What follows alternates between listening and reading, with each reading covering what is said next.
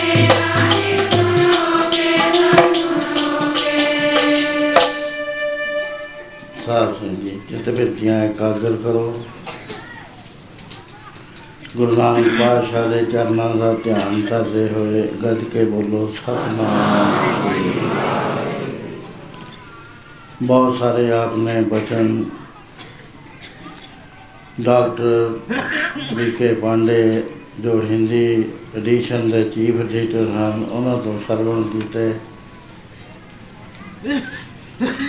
ਭਾਵਨਾ ਬੜੀ ਜ਼ਬਰਦਸਤ ਸੀ। ਫਿਰ ਮਹਾਪੁਰਸ਼ ਦਾ ਤਾਰਾ ਸਿੰਘ ਜੀ ਤੋਂ ਆਪਨੇ ਬਹੁਤ ਵਜਨ ਸਰਵਣ ਕਰੇ।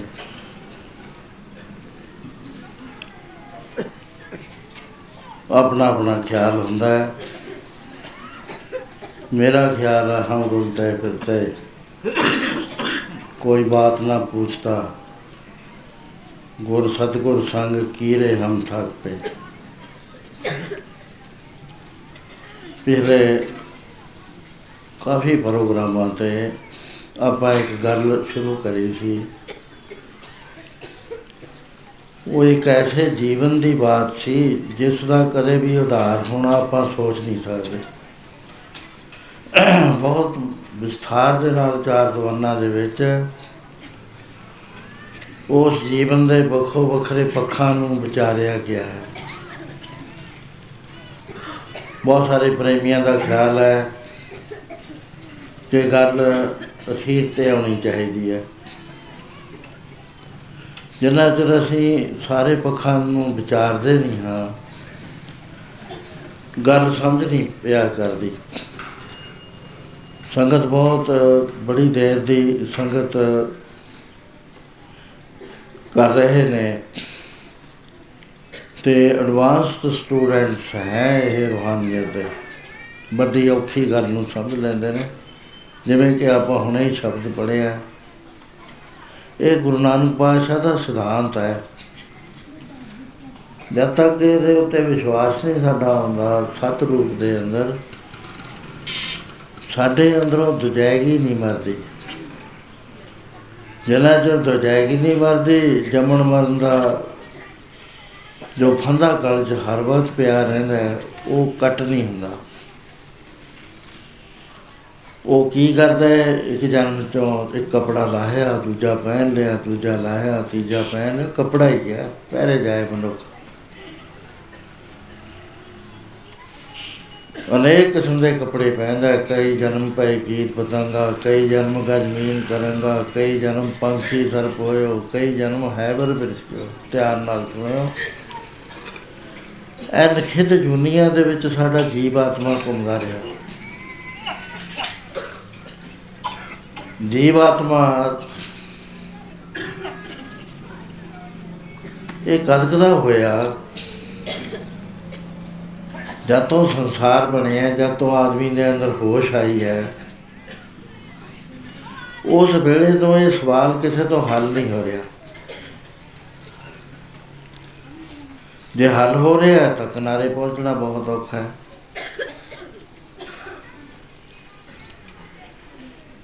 ਮਹਾਰਾਜ ਨੇ ਦਾ ਰਾਜ ਦੱਸ ਦਿੱਤਾ ਕਿ ਪਿਆਰਿਆ, ਜੇ ਤੈ ਭਵਜਲ ਤਰਨਾ ਹੈ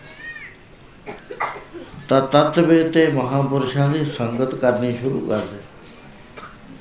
ਸੰਤੋ ਸਾਗਰ ਪਾਰ ਉਤਰੀਐ। ਜੇ ਕੋ ਬਚਨ ਕਮਾਵੇ, ਸੰਤਨ ਕਾ ਸੋ ਗੁਰ ਪ੍ਰਸਾਦੀ ਤਰੀਐ ਇੱਥੇ ਬਚਨ ਸੁਣਨਾ ਨਹੀਂ ਗਿਆ ਮਹਾਰਾਜ ਜੀ ਨੇ। ਸੁਣਦੇ ਤਾਂ ਸਾਰੀ ਦੁਨੀਆ ਹੀ ਹੈ ਤੁਸੀਂ ਵੀ ਸੁਣਦੇ ਹੋ, ਮੈਂ ਵੀ ਸੁਣਦਾ ਬਾਬਾ ਜੀ ਨੇ ਇੱਕ ਵਿਸ਼ੇਸ਼ਣ ਲਾਤਾ ਕਮਾਉਣ ਦਾ। ਇੱਕ ਐਕਸ਼ਨ ਇਹਦੇ ਵਿੱਚ ਐਡ ਕਰ ਦਿੱਤਾ। ਇਹ ਸੁਣਨਾ ਨਹੀਂ ਹੈ, ਕਮਾਉਣਾ ਉਹ ਕੀ ਵੀ ਹੋਏਗਾ ਕਹਿੰਦੇ, ਉਹਦੇ ਉੱਤੇ ਕਿਰਪਾ ਹੋਊਗੀ ਗੁਰੂ ਦੀ, ਮਿਹਰ ਹੋਏਗੀ ਖਾਸ। ਉਹ ਭਾਵ ਨੂੰ ਤਾਰ ਦੇਵੇਗਾ।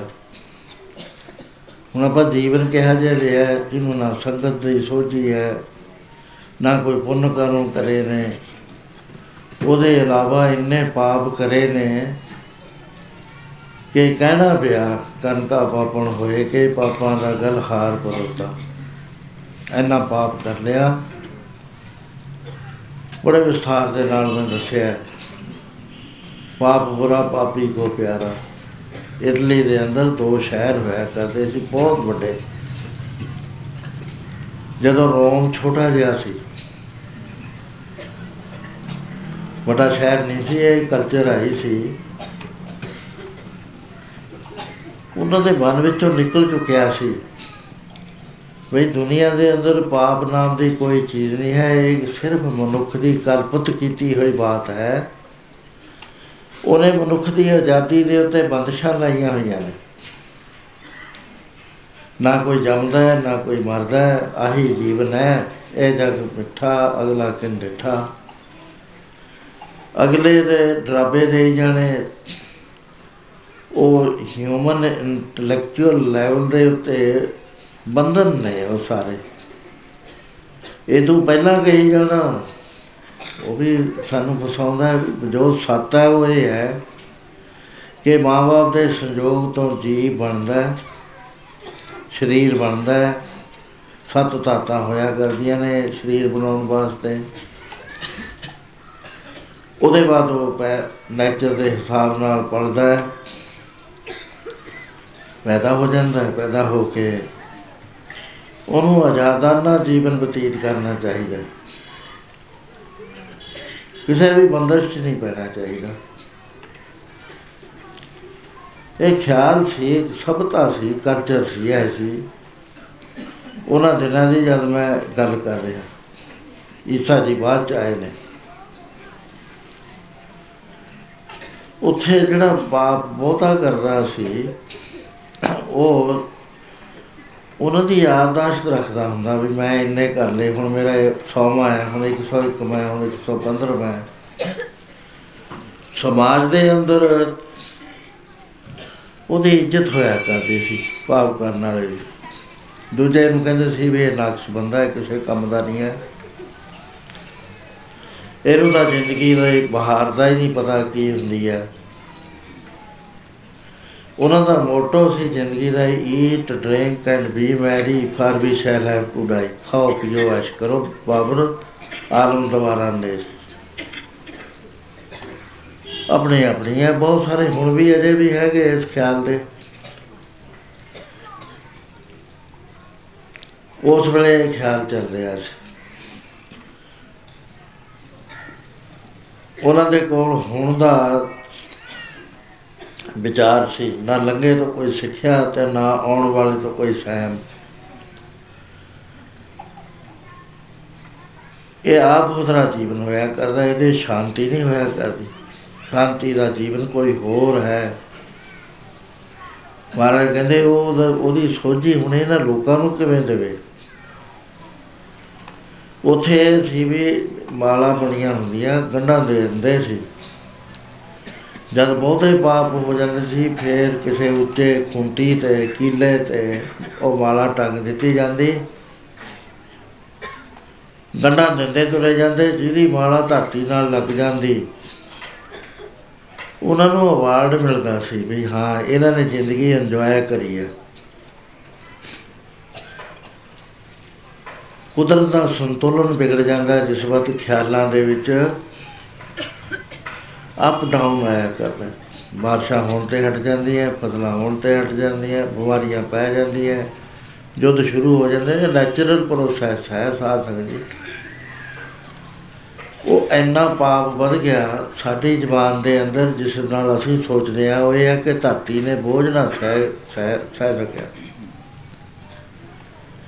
ਉਸ ਵੇਲੇ ਆਪਣੀ ਜਿਹੜੀ ਸੱਤਾ ਸੀ, ਸਿਰਤਾ ਸੀ ਉਹ ਪਾਪ ਦੇ ਬੋਝ ਕਰਕੇ ਬਿਲਕੁਲ ਖਤਮ ਹੋ ਗਈ। ਦੋ ਸ਼ਹਿਰ ਇਟਲੀ ਦੇ ਜਿਹੜੇ ਵੱਡੇ ਕਹਾਉਂਦੇ ਸੀਗੇ, ਉਹ ਸਮੁੰਦਰ ਦੇ ਵਿੱਚ ਗਰਕ ਹੋ ਗਏ। ਇੱਕਦਮ ਐਸਾ ਹੋਇਆ। ਉਥੇ ਐਸਾ ਜ਼ਬਰਦਸਤ ਇੱਕ ਪਹਾੜ ਦੇ ਵਿੱਚੋਂ ਲਾਵਾ ਫੁੱਟਿਆ। ਉਹ ਸ਼ਹਿਰ ਗਰਕੇ ਨਹੀਂ ਹੋਏ ਉਹਨਾਂ ਦੇ ਉੱਤੇ। ਇੰਨਾ ਲਾਵਾ ਛੱਡ ਦਿੱਤਾ ਕਿ ਪਹਾੜ ਬਣ ਗਏ। ਇਤਿਹਾਸ ਉਹਨਾਂ ਦਾ ਬਾਚੋ, ਉਹਦੇ ਚ ਆ ਜਾਂਦੀ ਹੈ ਗੱਲ। ਕਿਉਂਕਿ ਪਾਪ ਪਿਆਰਾ ਸੀ, ਪਾਪ ਬੁਰਾ ਪਾਪੀ ਕੋ ਪਿਆਰਾ। ਹੁਣ ਵੀ ਉਹ ਗੱਲ ਆਉਂਦੀ ਜਾਂਦੀ ਹੈ। ਬੜਾ ਖਤਰਨਾਕ ਬਾਤ ਹੋ ਰਹੀ ਹੈ। ਸਾਡਾ ਉਹ ਵਿਸ਼ਾ ਨਹੀਂ ਹੈ, ਜਿਹਦਾ ਹੈ ਪਰ ਸੱਚ ਦੀ ਆਵਾਜ਼ ਦੇਣਾ ਸਹੀ ਹੋਇਆ ਕਰਦਾ। ਸਾਡੇ ਜੋ ਰਾਜਨੀਤਿਕ ਨੇਤਾ ਇਸ ਵੇਲੇ ਨੇ ਇਹਨਾਂ ਦਾ ਡਿਪਾਰਚਰ ਹੋ ਗਿਆ ਪੁਰਾਣੀਆਂ ਕੀਮਤਾਂ ਤੋਂ। ਪੁਰਾਣੀ ਕੀਮਤ ਸੀ ਕਿ ਮੇਰਾ ਚਾਹੇ ਸਿਰ ਚਲਾ ਜਾਵੇ ਮੈਂ ਵਚਨ ਨਿਭਾਉਣਾ ਹੈ। ਮੇਰਾ ਸਭ ਕੁਝ ਤਬਾਹ ਹੋ ਜਾਏ। ਰਾਜੇ ਹਰੀਚੰਦ ਨੇ ਸੁਪਨੇ 'ਚ ਵਚਨ ਕੀਤਾ ਸੀ ਵੀ ਮੈਂ ਰਾਜਦਾਨ ਕਰਤਾ। ਸਵੇਰੇ ਹੀ ਆ ਗਿਆ ਵਿਸ਼ਵਾਮਿੱਤਰ। ਕਹਿਣ ਲੱਗਾ ਜੋ ਸੁਪਨੇ 'ਚ ਦਾਨ ਕਰਿਆ, ਉਹ ਹੁਣ ਪ੍ਰਤੱਖ ਰੂਪ 'ਚ ਕਰ। ਉਹ ਕਹਿੰਦਾ, ਮੈਂ ਤਾਂ ਮੇਰਾ ਰਿਹਾ ਹੀ ਨਹੀਂ ਹੈ ਰਾਜ। ਕਿੰਨੀਆਂ ਤਕਲੀਫਾਂ ਉਸਨੇ ਉਠਾਈਆਂ। ਮਹਾਰਾਜ ਕਹਿੰਦੇ, ਨਖਾਸ ਵਿੱਚ ਜਿੱਥੇ ਬੰਦੇ ਵਿਕਿਆ ਕਰਦੇ ਆ, ਉਸ ਮੰਡੀ 'ਚ ਜਾ ਕੇ ਵਿਕਿਆ। ਔਗਣ ਜਾਣੇ ਤਾਂ ਪੁੰਨ ਕਰੇਗੀ ਪੁੰਨ ਕਿਉਂ ਕਰੇ? ਕਹਿੰਦੇ, ਜੇ ਔਗਣ ਜਾਣਦਾ ਉਹ ਪੁੰਨ ਦਾ ਫਲ ਇਹ ਹੋਣਾ। ਨਤੀਜਾ ਕੀ ਹੋਇਆ? ਉਹ ਆਪੇ ਨਹੀਂ ਤਰਿਆ, ਸਾਰੀ ਨਗਰੀ ਨੂੰ ਲੈ ਕੇ ਉੱਚੇ ਲੋਕਾਂ 'ਚ ਪ- ਲੈ ਗਿਆ ਸਾਰਿਆਂ ਦੀ ਰੂਹਾਂ। ਉਹ ਧਰਮ ਦਾ ਰਾਜ ਸੀ। ਅੱਜ ਬਚਨ ਦੀ ਕੋਈ ਕੀਮਤ ਨਹੀਂ ਹੈ। ਆਪ ਖੁਦਰਾ ਬਣਾ ਗਿਆ ਸਾਰੇ। ਇੱਧਰ ਵੀ ਝੂਠ, ਤੁਹਾਡੇ ਕੋਲ ਵੀ ਝੂਠ। ਐ ਕਰਾਂਗੇ, ਅਸੀਂ ਐ ਕਰਾਂਗੇ। ਗਾਹਾਂ ਜਿਨ੍ਹਾਂ ਦੇ ਨਾਲ ਰਲਣਾ, ਉਹਨਾਂ ਕੋਲ ਵੀ ਝੂਠ। ਜੇ ਕੋਈ ਕਹੇ ਵੀ ਤੁਸੀਂ ਭਾਈ ਬਚਨ ਕਰਿਆ, ਤੁਸੀਂ ਹਾਰਦੇ ਕਿਉਂ? ਆ ਕਹਿੰਦੇ ਬਚਨ ਤਾਂ ਬੇਵਕੂਫਾਂ ਦਾ ਕੰਮ ਹੁੰਦਾ। ਹੈ। ਮੌਕਾ ਪਛਾਣਨਾ ਵੀ ਹੁਣ ਕੀ ਮੌਕਾ ਹੈ? 2 ਘੰਟੇ ਪਹਿਲਾਂ ਕੀ ਸੀਗਾ? 2 ਘੰਟੇ ਪਹਿਲਾਂ ਬਚਨ ਕਰਨਾ ਜ਼ਰੂਰੀ ਬਣਦਾ ਸੀ। ਹੁਣ 4 ਘੰਟੇ ਲੰਘ ਗਏ ਹੁਣ ਨਹੀਂ ਜ਼ਰੂਰੀ ਹੈ। ਹੁਣ ਸਿਚੁਏਸ਼ਨ ਬਦਲ ਚੁੱਕੀ ਹੈ। ਇਹ ਜਦੋਂ ਐਸੀਆਂ ਚੀਜ਼ਾਂ ਸਮਾਜ ਵਿੱਚ ਆ ਜਾਣ, ਤਾਂ ਕੁਦਰਤ ਦਾ ਜਿਹੜਾ ਨਿਯਮ ਹੈ, ਉਹ ਅਪ ਹੀਵਲ ਅਪ ਡਾਊਨ ਲਿਆਂਦਾ ਹੁੰਦਾ ਹੈ। ਚੰਗੇ ਵੀ ਮਾਰੇ ਜਾਂਦੇ ਨੇ, ਮਾੜੇ ਵੀ ਮਾਰੇ ਜਾਂਦੇ ਨੇ। ਇਹ ਕੋਈ ਹੁਸ਼ਿਆਰੀ ਨਹੀਂ ਹੁੰਦੀ।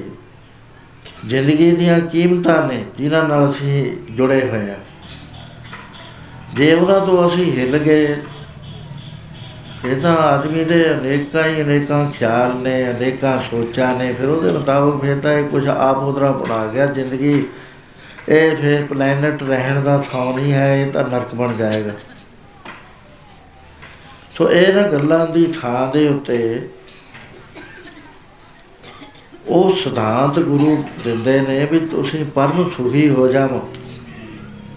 ਇੰਨੇ ਸੁਖੀ ਹੋ ਜਾਓ ਕਿ ਦੁੱਖ ਦਾ ਨਾਮ ਨਿਸ਼ਾਨ ਨਾ ਆਵੇ। ਥਿਉਰੀ ਉਹਦੀ ਇਹ ਹੈ, ਜੋ ਸੁਖ ਹੋ ਚਾਹੇ ਸਦਾ, ਸ਼ਰਨ ਰਾਮ ਕੀ ਲੈ ਜੇ ਤੂੰ ਚਾਹੁੰਦਾ ਹੈ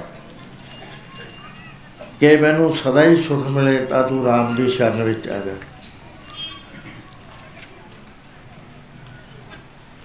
ਗੁਰੂ ਮਹਾਰਾਜ ਕਹਿੰਦੇ ਨੇ ਵੀ ਪਿਆਰਿਆ, ਜੇ ਤਾਂ ਸੁਖ ਲੈਣਾ ਤੂੰ ਸਾਧੂ ਦੀ ਸੰਗਤ ਵਿੱਚ ਜਾ। ਉਥੇ ਤੈਨੂੰ ਸੁਖ ਦੀ ਪ੍ਰਾਪਤੀ ਹੋਏਗੀ, ਹੋਰ ਥਾਂ ਹੋਣੀ ਨਹੀਂ ਹੈ ਮੇਰਾ ਖੱਜਲ ਖੁਆਰ ਹੋ। ਦੁੱਖ ਵੱਧਦੇ ਜਾਣਗੇ, ਫਿਰ ਇਹਨਾਂ ਦਾ ਇਲਾਜ ਕੋਈ ਨਹੀਂ। ਸੋ ਇੱਕ ਜੀਵਨ ਹੈ ਸਾਧ ਸੰਗਤ ਜੀ, ਜਿਹਨੂੰ ਜਿਉਣ ਵਾਸਤੇ ਆਦਮੀ ਨੂੰ ਕੀਮਤ ਦੇਣੀ ਪੈਂਦੀ ਹੈ। ਸੈਕਰੀਫਾਈਸ ਕਰਨੀ ਪੈਂਦੀ ਹੈ। ਡਿਸਪਲਿਨ ਚਾਉਣਾ ਪੈਂਦਾ ਹੈ ਬੰਦੇ ਸੇ, ਜੇ ਪਵਹੇ ਵਿੱਚ ਬੰਦੀ ਵੇਖਣ ਕੋ ਦੀਦਾਰ ਸੈਲਫ ਡਿਸਪਲਿਨ ਕਾਇਮ ਕਰਨਾ ਪੈਂਦਾ ਹੈ। ਕੀਮਤਾਂ ਜ਼ਿੰਦਗੀ ਦੀਆਂ ਅਪਣਾਉਣੀਆਂ ਪੈਂਦੀਆਂ, ਜਿਹੜੀਆਂ ਸੁਖ ਦਿੰਦੀਆਂ। ਸੋ ਆਪਾਂ ਵਿਚਾਰ ਕਰਦੇ ਸੀ ਕਿ ਉਹ ਬੀਬੀ ਨੇ ਇੰਨੇ ਪਾਪ ਕਰ ਲਏ ਕਿ ਮਾਨੋ ਪਾਪਾਂ ਦਾ ਗਲ ਵਿੱਚ ਹਾਰੇ ਪਾ ਲਿਆ। ਕਨਕਾ ਪਾਪਣ ਹੋਏ ਕਿ ਪਾਪਾਂ ਦਾ ਗਲ ਹਾਰ ਪਰੋਤਾ। ਇੱਕ ਦੀਵਾਰ ਦੇ ਵਿੱਚ ਪੂਰੇ ਚ ਇਹ ਦੱਸਿਆ ਸੀ ਕਿ ਮਹਾਪੁਰਖ ਚਾਨਚਕ ਗੰਤਾ ਬਾੜੇ ਆਏ ਕਰੋਤਾ ਢਾਈ ਘੰਟੇ 2 ਘੰਟੇ। ਇਸ ਗੱਲ ਦੇ ਉੱਤੇ ਹੀ ਆਪਾਂ ਲਏ ਸੀ ਵੀ ਮਹਾਪੁਰਖ ਅਚਾਨਕ ਕਿਵੇਂ ਆ ਗਿਆ? ਕਿਉਂਕਿ ਗੁਰੂ ਸਿਧਾਂਤ ਇਹ ਕਹਿੰਦਾ ਹੈ ਵੀ ਮਹਾਪੁਰਖ ਤਾਂ ਆਉਂਦਾ ਜੇ ਪਿਛਲੇ ਕਰਮ ਜਾਗ ਜਾਗ ਪੈਣ, ਭਾਗ ਜਾਗ ਪੈਣ। ਪੂਰਵ ਕਰਮਾਂਤਰ ਜਾ ਪ੍ਰਗਟਿਓ, ਭੇਟਿਓ ਪੁਰਖ ਰਸਕ ਬੈਰਾਗੀ। ਰਸਕ ਬੈਰਾਗੀ ਦਾ ਮੇਲ ਤਾਂ ਹੁੰਦਾ ਜੇ ਪਿਛਲੇ ਕਰਮਾਂ ਦਾ ਕੋਈ ਅੰਤਰ ਜਾਗ ਪਵੇ। ਦੂਜਾ ਮਹਾਰਾਜ ਕਹਿੰਦੇ, ਹਰ ਕੀਰਤ ਸਾਧ ਸੰਗਤ ਹੈ। ਸਾਧੂ ਦੀ ਸੰਗਤ ਹੈ ਕੀਰਤਨ ਸਾਰਿਆਂ ਤੋਂ ਸ਼੍ਰੋਮਣੀ ਕਰਨ, ਕਰਮ ਹਨ। ਸਿਰ ਕਰਮਨ ਕੇ ਕਰਮਾ, ਕਉ ਨਾਨਕ ਤਿਸ ਪਇਓ ਪ੍ਰਾਪਤ, ਜਿਸ ਪੁਰਬ ਲਿਖੇ ਕਰ ਲੈਣਾ। ਜਿਨ ਮਸਤਕ ਤੁਰ ਹਰ ਲਿਖਿਆ, ਤਨ ਸਤਗੁਰ ਮਿਲਿਆ ਰਾਮ ਦਾ ਅਚਾਨਕ ਦਾ ਮੇਲ ਹੁੰਦਾ ਨਹੀਂ ਸਾਧੂ ਦਾ ਇਸ ਨੂੰ ਕਿਉਂ ਹੋ ਗਿਆ? ਉਹਦੇ ਵਾਸਤੇ ਜਿਹੜੇ ਅਨੁਭਵੀ ਮਹਾਪੁਰਸ਼ ਸੀ, ਜਿਹੜੇ ਭੂਤੇ ਭਵਿੱਖ ਤੇ ਵਰਤਮਾਨ ਨੂੰ ਇੱਕੋ ਦ੍ਰਿਸ਼ਟੀ ਨਾਲ ਦੇਖ ਲੈਂਦੇ ਨੇ, ਆਦਮੀ ਦੇ ਅੰਦਰ ਦੋ ਅਵਸਥਾ ਨੇ। ਇੱਕ ਤਾਂ ਉਹ ਹੈ ਜਿੱਥੇ ਅਸੀਂ ਮੈਟਰ ਦੇ ਨਾਲ ਜੁੜੇ ਰਹਿੰਦੇ ਆ ਪੰਜਾਂ ਤੱਤਾਂ ਦੇ ਨਾਲ ਸਾਡਾ ਸੰਯੋਗ ਰਹਿੰਦਾ ਹੈ। ਅਸੀਂ ਇਹਨਾਂ ਤੱਤਾਂ ਦੀ ਜਿੰਨੀ ਕੁ ਸ਼ਕਤੀ ਹੈ ਉਹਨਾਂ ਕੁ ਦੇਖ ਸਕਦੇ ਆ ਉਹਨਾਂ ਕੁ ਸੁਣ ਸਕਦੇ ਆ ਉਹਨਾਂ ਕੁ ਬੋਲ ਸਕਦੇ ਆ ਪਰ ਇੱਕ ਅਵਸਥਾ ਮਹਾਰਾਜ ਨੇ ਦੱਸੀ ਹੈ ਕਿ ਇਹਨਾਂ ਤੇ ਉੱਤੇ ਹੈ ਜਿਹਨੂੰ ਉਨਮਨੀ ਅਵਸਥਾ ਕਹਿੰਦੇ ਨੇ। ਉਹਦੇ 'ਚ ਕੀ ਹੁੰਦਾ ਹੈ, ਜਿਹੜੀਆਂ ਤਿੰਨ ਭਵਨ ਨੇ ਸਾਡੇ ਆਲੇ ਦੁਆਲੇ ਤਿੰਨ ਲੋਕ ਨੇ, ਗੁਪਤ। ਇੱਕ ਤਾਂ ਉਹਨਾਂ ਦੀ ਸੋਝੀ ਹੋ ਜਾਂਦੀ ਹੈ। ਇੱਕ ਤ੍ਰਿਕਾਲਦਰਸ਼ੀ ਹੋ ਜਾਂਦਾ ਹੈ, ਤ੍ਰਿਕਾਲ। ਤ੍ਰਿਕਾਲ ਕੀ ਹੁੰਦਾ ਹੈ? ਭੂਤ ਭਵਿੱਖ ਤੇ ਵਰਤਮਾਨ। ਤਿੰਨਾਂ ਨੂੰ ਦੇਖਣ ਦੀ ਤਾਕਤ ਉਹਦੇ ਚ ਆ ਜਾਂਦੀ ਹੈ। ਮਹਾਭਾਰਤ ਦੇ ਯੁੱਧ ਵਿੱਚ ਕ੍ਰਿਸ਼ਨ ਮਹਾਰਾਜ ਨੇ ਗੀਤਾ ਦਾ ਉਚਾਰਨ ਕਰਿਆ। ਉੱਥੇ ਨੇੜੇ ਤੇੜੇ ਕੋਈ ਨਹੀਂ ਸੀ, ਕਿਉਂਕਿ ਆਪ ਰਥ ਚਲਾਉਂਦੇ ਸੀ। ਦੋਹਾਂ ਫੌਜਾਂ ਦੇ ਦਰਮਿਆਨ ਉਹਦਾ ਰਥ ਖੜਾਇਆ ਹੋਇਆ ਹੈ। ਘੋੜਿਆਂ ਦੀਆਂ ਬਾਗਾਂ ਆਪਣੇ ਹੱਥ ਵਿੱਚ ਫੜੀਆਂ ਹੋਈਆਂ ਨੇ। ਪਿੱਛੇ ਪਰਤ ਕੇ ਅਰਜਨ ਦੇ ਨਾਲ ਬਾਤ ਕਰਦੇ ਨੇ। ਅਰਜਨ ਘਬਰਾਇਆ ਹੋਇਆ ਹੈ। ਸਰੀਰ ਕੰਬ ਰਿਹਾ ਹੈ, ਬਾਹਾਂ ਕੰਬ ਰਹੀਆਂ ਨੇ। ਛਾਤਰ ਸਾਂਭਿਆ ਨਹੀਂ ਜਾਂਦਾ। ਐਸੀ ਲਚਾਰੀ ਆਈ ਕਿ ਉਸ ਨੇ ਆਪਣਾ ਜੋ ਧਨਕ ਸੀ ਗੰਡੀਪ ਧਨੁਸ਼, ਮਸ਼ਹੂਰ ਧਨੁਸ਼ ਹੈ ਉਹ, ਉਹਨੂੰ ਧਰਤੀ ਉਹਦੇ ਉੱਤੇ ਰੱਖਤਾ ਰਾਤੇ ਨੇ ਸ਼ਾਸਤਰਾ ਹੋਣ ਲੱਗ ਗਿਆ। ਕ੍ਰਿਸ਼ਨ ਮਹਾਰਾਜ ਨੇ ਕਿਹਾ ਵੀ ਅਰਜਨ ਜੁੱਧ ਬਿਲਕੁਲ ਤਿਆਰ ਹੈ, ਤੇਰਾ ਬਿਗਲ ਵੱਜਦੀ, ਸਾਰ ਜੁੱਧ ਸ਼ੁਰੂ ਹੋ ਜਾਣਾ। ਇਹ ਕਿਦੋਂ ਕਰਨ ਲੱਗ ਗਿਆ?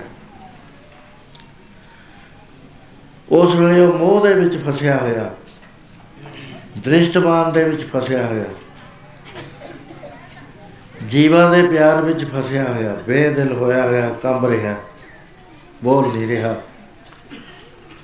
ਕਹਿੰਦੇ, ਤੈਨੂੰ ਹੋ ਕੀ ਗਿਆ? ਤੂੰ ਤਾਂ ਬਹਾਦਰ ਸੀ। ਇਹ ਜਿਹੜੀਆਂ ਤੂੰ ਗੱਲਾਂ ਹੁਣ ਸੋਚਦਾ, ਇਹ ਪਹਿਲਾਂ ਸੋਚਣ ਵਾਲੀਆਂ ਸੀ। ਇਸ ਵੇਲੇ ਤੂੰ ਮੈਦਾਨੇ ਜੰਗ ਜਿਖਣਾ ਜੁੱਧ ਹੋ ਜਾਣਾ, ਇੱਕ ਫੌਜ ਨੇ ਹਾਰ ਜਾਣਾ, ਇੱਕ ਨੇ ਜਿੱਤ ਜਾਣਾ। ਇਹ ਤੇਰੇ ਅੰਦਰ ਕਮਜ਼ੋਰੀ ਕਿੱਥੋਂ ਆ ਗਈ? ਉਥੇ 18 ਅਧਿਆ ਗੀਤਾ ਦੇ ਕ੍ਰਿਸ਼ਨ ਮਹਾਰਾਜ ਨੇ ਸਾਰੇ ਪੁਆਇੰਟ ਡਿਸਕਸ ਕੀਤੇ ਉੱਥੇ ਥੋੜੇ ਸਮੇਂ ਦੇ ਅੰਦਰ। ਉਹਦੇ ਬਾਅਦ ਉਹ ਸ਼ਤਰ ਨੇ ਚੁੱਕ ਲਏ, ਉਹਨੂੰ ਪਤਾ ਲੱਗਾ ਵੀ ਕਰਮਯੋਗ ਕੀ ਹੁੰਦਾ। ਜੁੱਧ ਹੋਇਆ ਤੇ 45 ਲੱਖ ਬੰਦਾ 18 ਦਿਨਾਂ ਦੇ ਅੰਦਰ 10 ਘੱਟ 45 ਲੱਖ ਉੱਥੇ ਮਾਰਿਆ ਗਿਆ ਸੀ।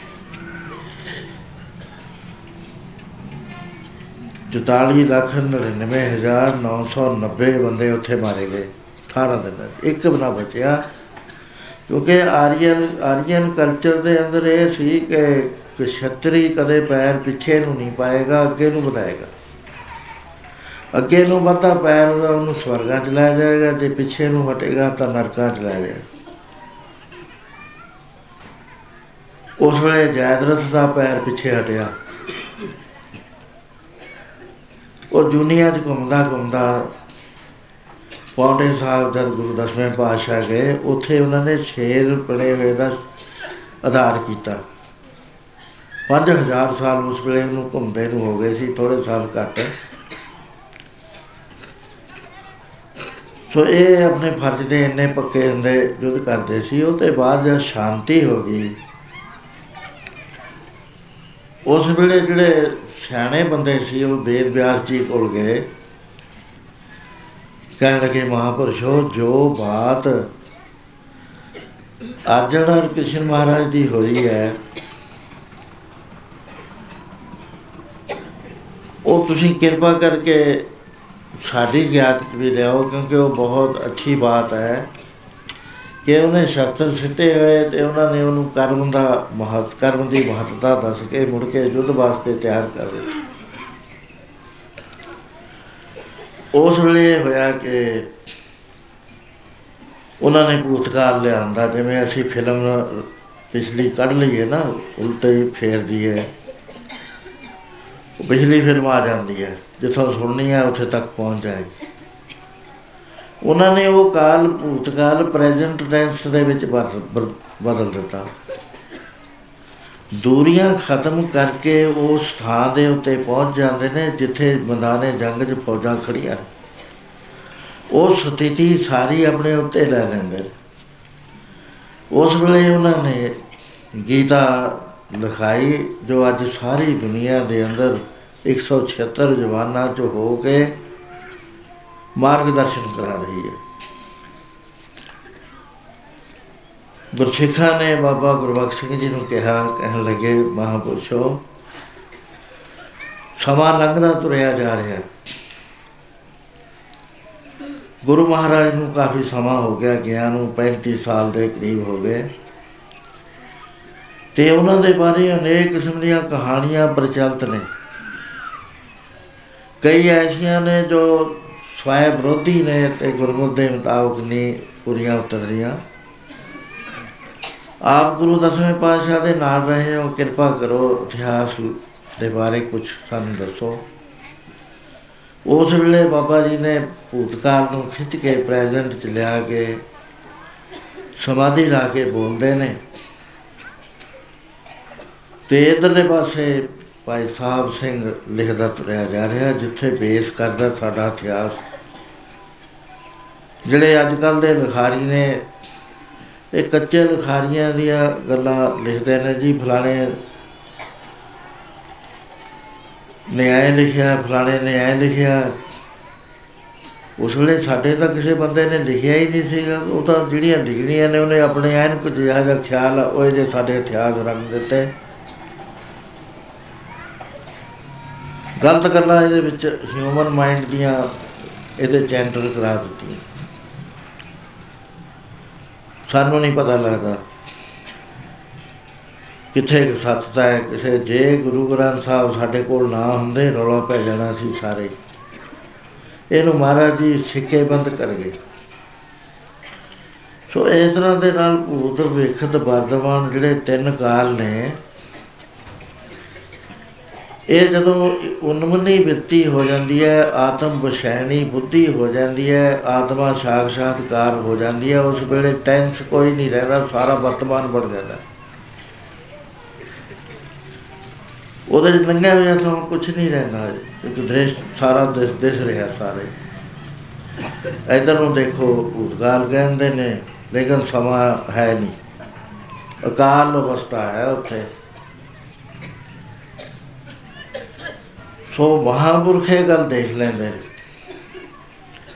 ਮਹਾਂਪੁਰਖਾਂ ਨੇ ਦੇਖਿਆ ਕਿ ਬੀਬੀ ਪਿਛਲੇ ਜਨਮ ਦੇ ਅੰਦਰ ਇਸ ਦੇ ਬੜੇ ਉੱਚੇ ਸੰਸਕਾਰ ਸੀ ਉਹ ਕਰਮ ਜਿਹੜੇ ਨੇ ਆਪਣਾ ਫਲ ਦੇਣ ਨੂੰ ਤਿਆਰ ਹੋ ਰਹੇ ਨੇ ਲੇਕਿਨ ਸਮਾਂ ਨਹੀਂ ਮਿਲ ਰਿਹਾ ਵੀ ਜਮਣਾ ਚਾਹੁੰਦਾ ਹੈ بارش ਨਹੀਂ ਹੋਈ ਧਰਤੀ ਖੁਸ਼ਕ ਹੈ ਗਰਮ ਹੋਈ ਹੋਈ ਹੈ ਉਹ ਪੈਦਾ ਹੁੰਦਾ ਹੈ ਉਸੇ ਵੇਲੇ ਉਹ ਲੂ ਦਿੰਦਾ ਉਹਨੂੰ ਕੰਪਲ ਨੂੰ ਮਹਾਪੁਰਸ਼ਾਂ ਨੇ ਦਇਆ ਕੀਤੀ ਤੇ ਉਹਦੇ ਬਾੜੇ ਜਾ ਕੇ ਖੜੇ ਹੋ ਗਏ। ਇਹ ਕਾਰਨ ਸੀ ਉਹਦੇ ਦਰਵਾਜ਼ੇ ਤੇ ਜਾਣ ਕੇ ਖੜਨ ਦਾ। ਇਹ ਕੋਈ ਸਿਧਾਂਤ ਦੇ ਉਲਟੀ ਬਾਤ ਨਹੀਂ ਹੈ। ਉਹਦੇ ਮੁਤਾਬਕ ਹੀ ਹੈ, ਕਿਉਂਕਿ ਉਹਦੇ ਪੂਰਵ ਕਰਮ ਦਾ ਅੰਦਰ ਫਟਿਆ ਉਸ ਵੇਲੇ। ਮਹਾਪੁਰਖ ਅਚਾਨਕ ਗਨਕਾ ਬਾੜੇ ਆਏ ਖਲੋਤੇ। ਉੱਥੇ ਉਹਨਾਂ ਨੇ ਆਪਣੀ ਕਿਰਪਾ ਕਰਕੇ ਇੱਕ ਐਸੀ ਟਾਕ ਕੀਤੀ ਉਹਦੇ ਬੀਬੀ ਦੇ ਨਾਲ। ਜੇ ਅਸੀਂ ਧਿਆਨ ਦੇ ਨਾਲ ਸਰਵਣ ਕਰ ਲਈਏ। ਉਹ ਗੱਲਬਾਤ ਸਾਡੇ ਹਿਰਦੇ 'ਚ ਬੈਸ ਜਾਵੇ। ਜੇ ਉਹ ਇੰਨੇ ਪਾਪ ਕਰਨ ਵਾਲੀ ਤਰ ਸਕਦੀ ਆ ਮਹਾਰਾਜ, ਕਹਿੰਦੇ, ਪਿਆਰਿਆ, ਤੂੰ ਵੀ ਤਰ ਸਕਦਾ। ਤੈ ਵੀ ਉਤਰ ਸਪਾਰ ਤੂੰ ਵੀ ਉਤਰ ਜਾਏਗਾ। ਗੱਲ ਨੂੰ ਫੜ ਲੈ, ਗੱਲ ਨੂੰ ਕਮਾ ਲੈ। ਸੋ ਪਿਛਲੀ ਵਾਰੀ ਆਪਾਂ ਵਿਚਾਰ ਕਰਦੇ ਸੀ। ਉਸ ਵਿਚਾਰ ਦੀ ਲੜੀ ਜੋੜਨ ਵਾਸਤੇ ਫੇਰ ਸਮਝਣ ਦਾ ਯਤਨ ਕਰੋ। ਜਿਹੜੀ ਦੇਈ ਨੂੰ ਲੋਚਦੇ ਦੇਵਤੇ, ਜਿਹੜੀ ਦੇਈ ਨੂੰ ਦੇਈ ਨੂੰ ਲੋਚਦੇ ਦੇਵਤੇ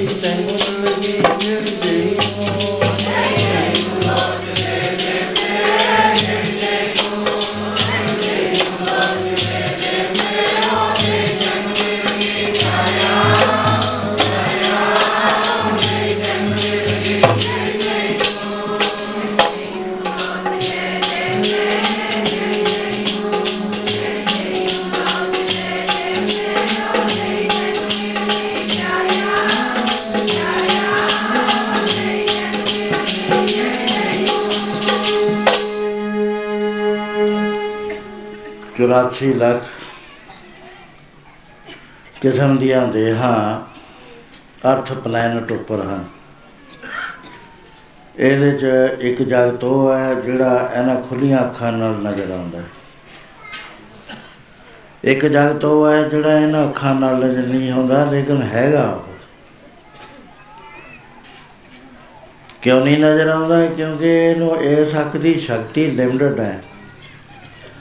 ਇਹ ਉਹੀ ਚੀਜ਼ ਦੇਖ ਸਕਦੀ ਹੈ ਜਿਹਦੇ ਉੱਤੇ ਰੋਸ਼ਨੀ ਪਵੇ, ਪੱਤ ਕੇ ਇਹਦੀ ਅੱਖ ਵਿੱਚ ਪਵੇ, ਤਾਂ ਇਹ ਦੇਖ ਸਕਦੀ ਹੈ, ਨਹੀਂ ਦੇਖ ਸਕਦੀ।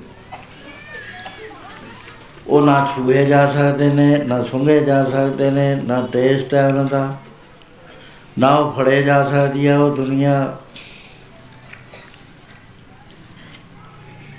ਦੋ ਤਰ੍ਹਾਂ ਦੀ ਦੁਨੀਆ ਹੈ, ਇਹਦੇ ਵਿੱਚ 84 ਲੱਖ ਦੇਹਾਂ ਗਿਣੀਆਂ ਗਈਆਂ ਨੇ। 83 ਲੱਖ 99900 ਸ਼ਰੀਰਾਂ ਨੂੰ ਪ੍ਰਵਾਨ ਨਹੀਂ ਕੀਤਾ ਗਿਆ।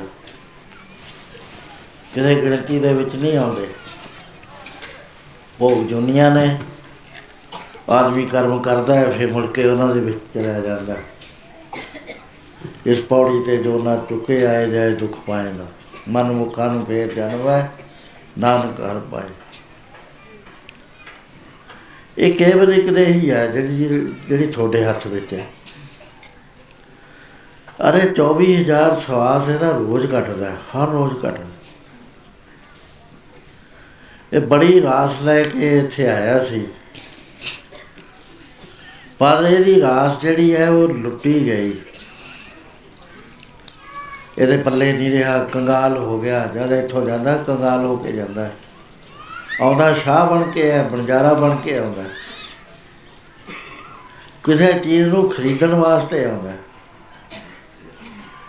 ਮਹਾਰਾਜ ਕਹਿੰਦੇ ਜਿਹੜੀ ਚੀਜ਼ ਨੂੰ ਤੂੰ ਖਰੀਦਣ ਆਇਆ ਨਾ, ਐਵੇਂ ਨਾ ਭਟਕਦਾ, ਫਿਰ ਉਹ ਸਾਧੂਆਂ ਕੋਲ ਹੈ, ਜਿਸ ਵਖਰ ਕੋ ਲੈਣ ਤੂੰ ਆਇਆ RAM ਨਾਮ ਸੰਤਨ ਕਰ ਪਾਇਆ।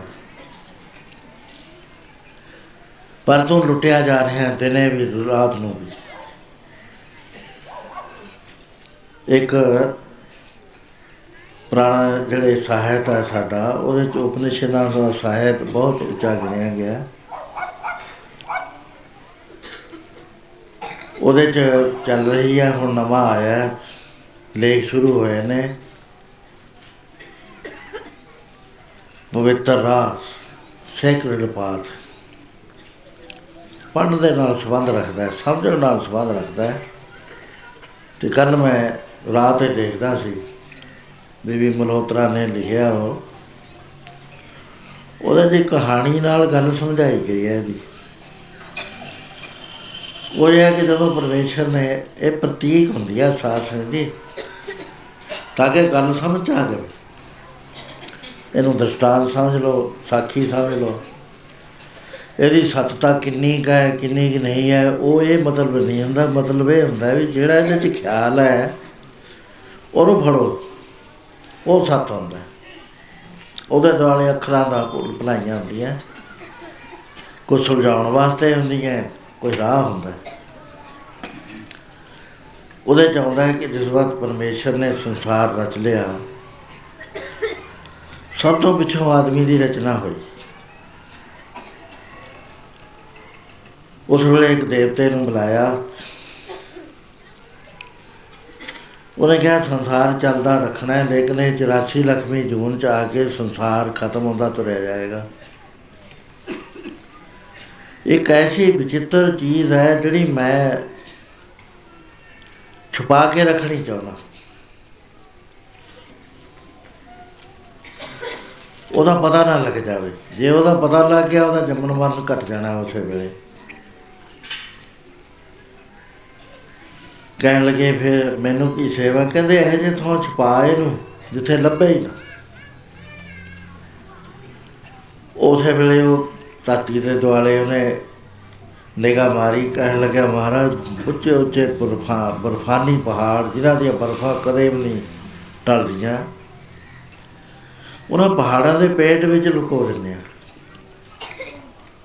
ਕਹਿੰਦੇ, ਨਹੀਂ, ਉੱਥੇ ਤਾਂ ਆਦਮੀ ਨੇ ਟੋਲ ਲੈਣਾ ਇਹਨੂੰ। ਜਿਹੜਾ ਆਦਮੀ ਮੈਂ ਬਣਾ ਰਿਹਾ, ਇਹਨੇ ਨਾ ਸਮੁੰਦਰ ਦਾ ਕੋਈ ਕੋਨਾ ਛੱਡਣਾ ਹੈ, ਨਾ ਪਹਾੜਾਂ ਦਾ ਛੱਡਣਾ ਹੈ ਬੜੇ ਡੂੰਘੇ ਡੂੰਘੇ ਜਿਹੜੇ ਪਏ ਨੇ, ਕੀਮਤੀ ਸੋਨਾ, ਚਾਂਦੀ ਤੇ ਹੋਰ।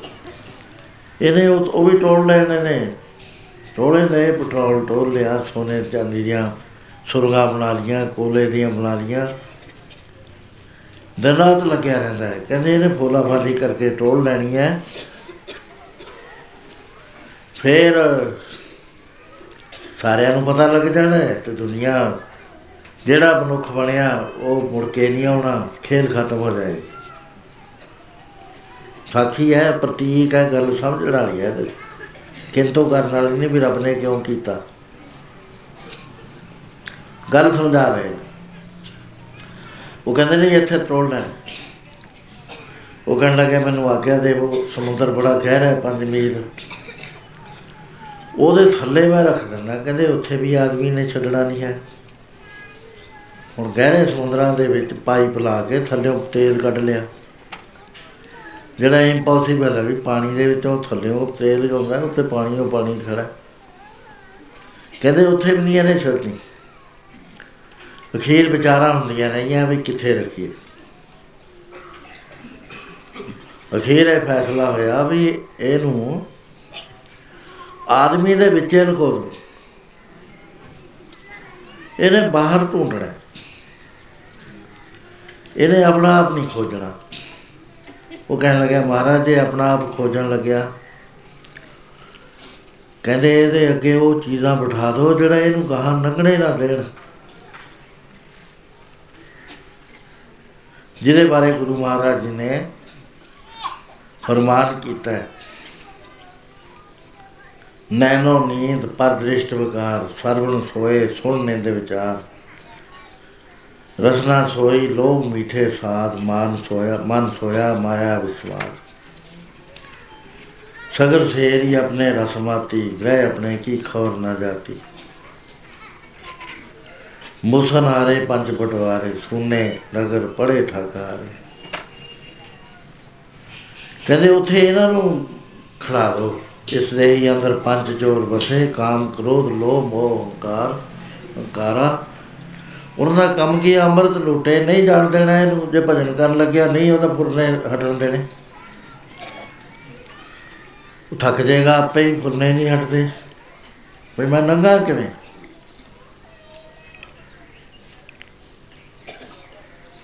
ਮਹਾਰਾਜ ਕਹਿੰਦੇ ਖਬਰ ਵੀ ਇਹ ਸਾਧੂਆਂ ਨੇ ਦੱਸ ਦਿਆ ਕਰਨਾ ਹੈ ਮਹਾਰਾਜ। ਫੇਰ ਇਹ ਅੰਦਰਲੀ ਖੋਜ ਕਰ ਲੂਗਾ ਸਾਧੂ ਇਹਨੂੰ ਆਵਾਜ਼ਾਂ ਮਾਰ-ਮਾਰ ਕੇ ਦੱਸਦੇ ਨੇ ਇਸ ਤਰ੍ਹਾਂ ਪੜੋ ਕਿ ਪਿਆਰਿਆ, ਤੂੰ ਆਪਣੇ ਅੰਦਰ ਝਾਕ ਜਿਹੜੀ ਤੈਨੂੰ ਵੱਡੀ ਰੁਕਾਵਟ ਹੈ ਉਹਨਾਂ ਤੇ ਤੂੰ ਸਾਵਧਾਨ ਹੋ ਤਾਂ ਉਹ ਚੀਜ਼ ਟੋਲਣੀ ਹੈ, ਜਿਹੜੀ ਚੀਜ਼ ਟੋਲ ਕੇ ਜੰਮਣ ਮਰਨ ਦਾ ਚੱਕਰ ਖਤਮ ਹੋ ਜਾਵੇ। ਪੰਜਾ ਚੋਰਾਂ ਨੇ ਲੁੱਟ ਲਿਆ, ਜਗ ਸਾਰਾ। ਪੰਜਾ ਚੋਰਾਂ ਨੇ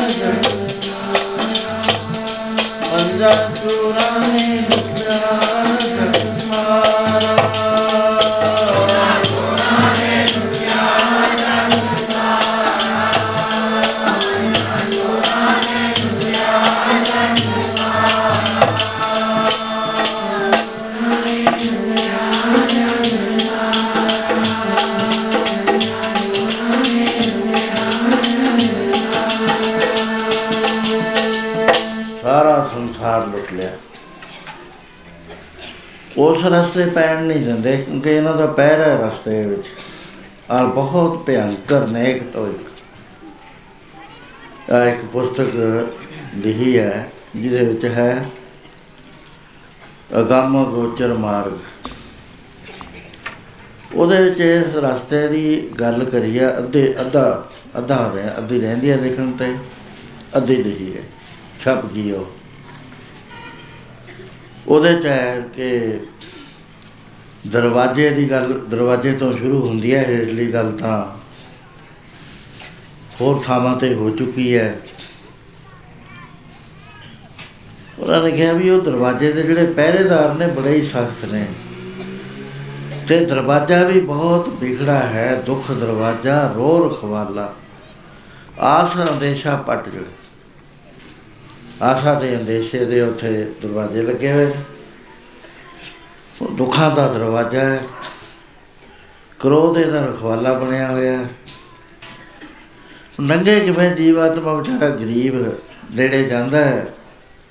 ਉਹ ਐਡਾ ਦੁੰਦਰ ਹੈ, ਕ੍ਰੋਧ ਨੂੰ ਨੇੜੇ ਨਹੀਂ ਆਉਣ ਦਿੰਦਾ।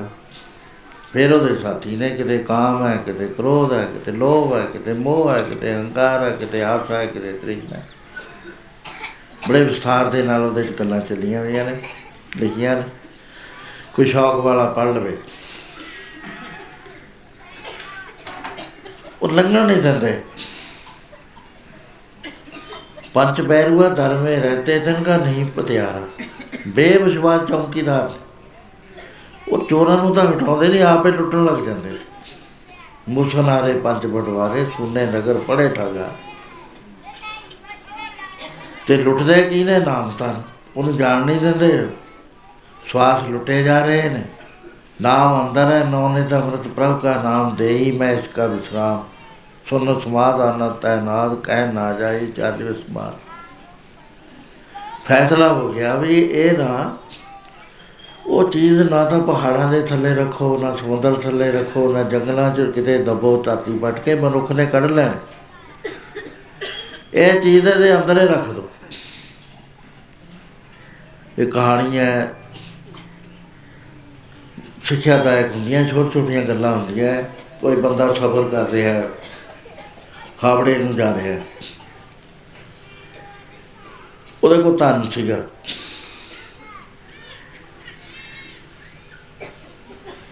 ਉਹਨੇ ਦੇਖ ਲਿਆ ਵੀ ਮੇਰੇ ਆਲੇ ਦੁਆਲੇ ਜਿਹੜੇ ਬੈਠੇ ਨੇ, ਇਹਨਾਂ ਦੀ ਨਿਗਾਹ ਸਹੀ ਨਹੀਂ। ਮੇਰੇ ਵੱਲ ਐ ਤਾੜਦੇ ਨੇ, ਜਿਵੇਂ ਕਿਤੇ ਇਹਨਾਂ ਨੇ ਮੈਨੂੰ ਲੁੱਟਣਾ ਹੁੰਦਾ। ਉਹ ਆਪਸ ਵਿੱਚ ਤਾੜਦੇ ਨੇ ਵੀ ਜ਼ਿਆਦਾ ਸੌਂਗਾ, ਲੰਮਾ ਸਫ਼ਰ ਹੈ, ਫਿਰ ਲੁੱਟ ਲਾਂਗੇ, ਕੋਈ ਕਾਲੀ ਹੈ ਕੋਈ? ਉਹ ਸਲੀਪਰ ਲਏ ਹੋਏ ਨੇ, ਵਿਚਾਲੇ ਸਲੀਪਰ 'ਚ ਪਿਆ। ਉਹ ਹੀ ਸੋਚਦਾ ਵੀ ਜੇ ਮੈਨੂੰ ਨੀਂਦ ਆ ਗਈ, ਮੈਂ ਲੁੱਟਿਆ ਜਾਣਾ ਕੋਈ ਤਰੀਕਾ ਸੋਚੋ। ਉਹਨੇ ਤਰੀਕਾ ਸੋਚ ਲਿਆ, ਉਹ ਸੌਂ ਗਿਆ ਬੇਫਿਕਰ ਹੋ ਕੇ। ਉਹ ਉੱਠੇ, ਉਹਨਾਂ ਨੇ ਸਾਰਾ ਮਾਲ ਉਹਦਾ ਦੇਖ ਲਿਆ। ਜੇਬਾਂ ਦੇਖ ਲੀਆਂ ਸਰਾਣੇ ਦੇਖ ਲਿਆ। ਉਹਨੂੰ ਤਾਂ ਟੱਸ ਦੇ ਬਸ ਨਹੀਂ ਹੁੰਦਾ ਜੇ ਜਾਗ ਵੀ ਆਉਂਦੀ, ਉਹ ਫਿਕਰੇ ਨਹੀਂ ਕਰਦਾ। ਕਹਿਣ ਲੱਗੇ, ਕਮਾਲ ਦੀ ਬਾਤ ਹੈ। ਤਾਨੇ ਦੇ ਕੋ ਬਹੁਤ ਹੈ ਜਿਹੜਾ ਲਈ ਜਾ ਰਿਹਾ ਹੈ, ਪਰ ਲੱਭ ਨਹੀਂ ਰਿਹਾ, ਕਿੱਥੇ ਛਪਾਤ ਆਏ ਨੇ ਚਲਦੇ ਚਲਦੇ ਰਾਤ ਖਤਮ ਹੋ ਗਈ। ਹਾਵੜਾ ਆਉਣ ਵਾਲਾ ਹੋ ਗਿਆ ਤੇ ਉੱਥੇ ਉਤਰਨਾ ਸੀ, ਸਮਾਨ ਬਣਨੇ ਸ਼ੁਰੂ ਹੋ ਗਏ। ਉਹ ਠਾਗੇ ਇਸੇ ਖਿਆਲ 'ਚ ਪਏ ਹੋਏ ਨੇ, ਜੇਬ ਕੁਤਰੇ ਸਾਰੇ ਵੀ, ਸਮਾਨ ਕਿੱਥੇ ਰੱਖਤਾ ਹੈ ਉਹ ਹੈਰਾਨ ਹੋ ਗਏ ਜਦੋਂ ਨੇ ਜਿਹੜਾ ਉੱਤੇ ਪਿਆ ਸੀ, ਉਹਦੇ ਸਰਾਣੇ ਥੱਲੇ ਹੱਥ ਪਾਇਆ ਤੇ ਆਪਣਾ ਪਰਸ ਕੱਢ ਲਿਆ। ਓਹੋ। ਕਹਿੰਦੇ ਇਹ ਤਾਂ ਸਾਡੇ ਹੀ ਸਰਾਣੇ ਰੱਖਤਾ ਸੀ ਇਹਨੇ, ਅਸੀਂ ਤਾਂ ਹੋਰ ਪਾਸੇ ਟੁੱਲਦੇ ਨੇ ਇਹ ਕਹਾਣੀ ਹੈ, ਹੋਈ ਬੱਤੀ ਹੋਣੀ ਹੈ ਜ਼ਰੂਰ ਕਿਸੇ ਨਾਲ, ਤਾਂ ਹੀ ਇਹ ਗੱਲ ਚੱਲੀ ਹੈ। ਪਰ ਇਹ ਗੱਲਾਂ ਰੂਹਾਨੀਅਤ ਦੇ ਵਿੱਚ ਬੜੀਆਂ ਮਦਦ ਦਿੰਦੀਆਂ ਉਹ ਇਹ ਹੈ ਕਿ ਪਰਮੇਸ਼ਰ ਨੇ ਇਹ ਮਨੁੱਖ ਦੇ ਅੰਦਰ ਧਨ ਛੁਪਾਤਾ। ਉਹਦਾ ਮੁੱਲ ਕੋਈ ਨਹੀਂ ਹੈ ਇਸ ਧਨ ਦਾ। ਕਹਿਣ ਲੱਗੇ ਵੀ ਇਹਦੇ ਅੰਦਰ ਇਹ ਛੁਪਾ ਦੋ। ਟੋਲਦਾ ਰਹੂਗਾ, ਹੁਣ ਬਾਬਾ ਫਰੀਦ ਨੇ 18 ਸਾਲ ਦੀ ਉਮਰ ਤੋਂ ਬਾਅਦ 12 ਸਾਲ ਪਹਿਲਾਂ ਤਪ ਕਰਿਆ 12 ਸਾਲ ਫੇਰ ਕਰਿਆ 14 ਸਾਲ ਮੁਰਸ਼ਿਦ ਦੀ ਸੇਵਾ ਚ ਰਿਹਾ। 18 ਤੇ 12 30 ਔਰ 12 42 ਤੇ 14 54 ਸਾਲ ਦਾ ਹੋ ਕੇ ਉਸ ਨੂੰ ਇਹ ਪਤਾ ਲੱਗਿਆ ਵੀ ਧਨ ਕਿੱਥੇ ਲੁਕਿਆ ਪਿਆ। 54 ਸਾਲ ਲਾਤੇ ਉਹਨੇ ਟੋਲਦੇ ਫਿਰ ਉਹਨੇ ਕਿਹਾ, ਫਰੀਦਾ, ਜੰਗਲ ਜੰਗਲ ਕਿਆ ਪਵੈ ਬਣ, ਕੰਡੇ, ਮੋੜੇ ਮਸਈ ਰੱਬੇ ਹਾਲੀਆ ਜੰਗਲ ਕਿਆ ਟੁੰਡੇ? ਸੋ ਮਹਾਰਾਜ ਜੀ ਨੇ, ਉਹ ਕਾਲਪੁਰਖ ਜੀ ਨੇ, ਉਹ ਜਿਹੜੀ ਅਲੌਕਿਕ ਚੀਜ਼ ਸੀ, ਜਿਹਦਾ ਕੋਈ ਮੁੱਲ ਨਹੀਂ ਹੈ ਅਮੁੱਲੀ ਚੀਜ਼ ਹੈ ਉਹ ਇਹਦੇ ਵਿੱਚ ਰੱਖਤੀ ਇਸ ਕਰਕੇ ਜਦੋਂ ਇਹਦੇ ਵਿੱਚ ਰੱਖੀ ਗਈ ਸਭ ਤੋਂ ਕੀਮਤੀ ਚੀਜ਼ ਹੈ ਇਹਦੇ ਵਿੱਚ ਰੱਖੀ ਗਈ ਨੌਨੇ ਦਾ ਪ੍ਰਭ ਦਾ ਨਾਮ ਦੇਹੀ ਮੈਂ ਇਸ ਦਾ ਵਿਸਰਾਮ ਸੁਨ ਸਮਾਦ ਆਨੰਦ ਹੈ ਨਾ ਕਹਿ ਨਾ ਜਾਈਏ ਚਾਰ ਵਿਸਮਾਦ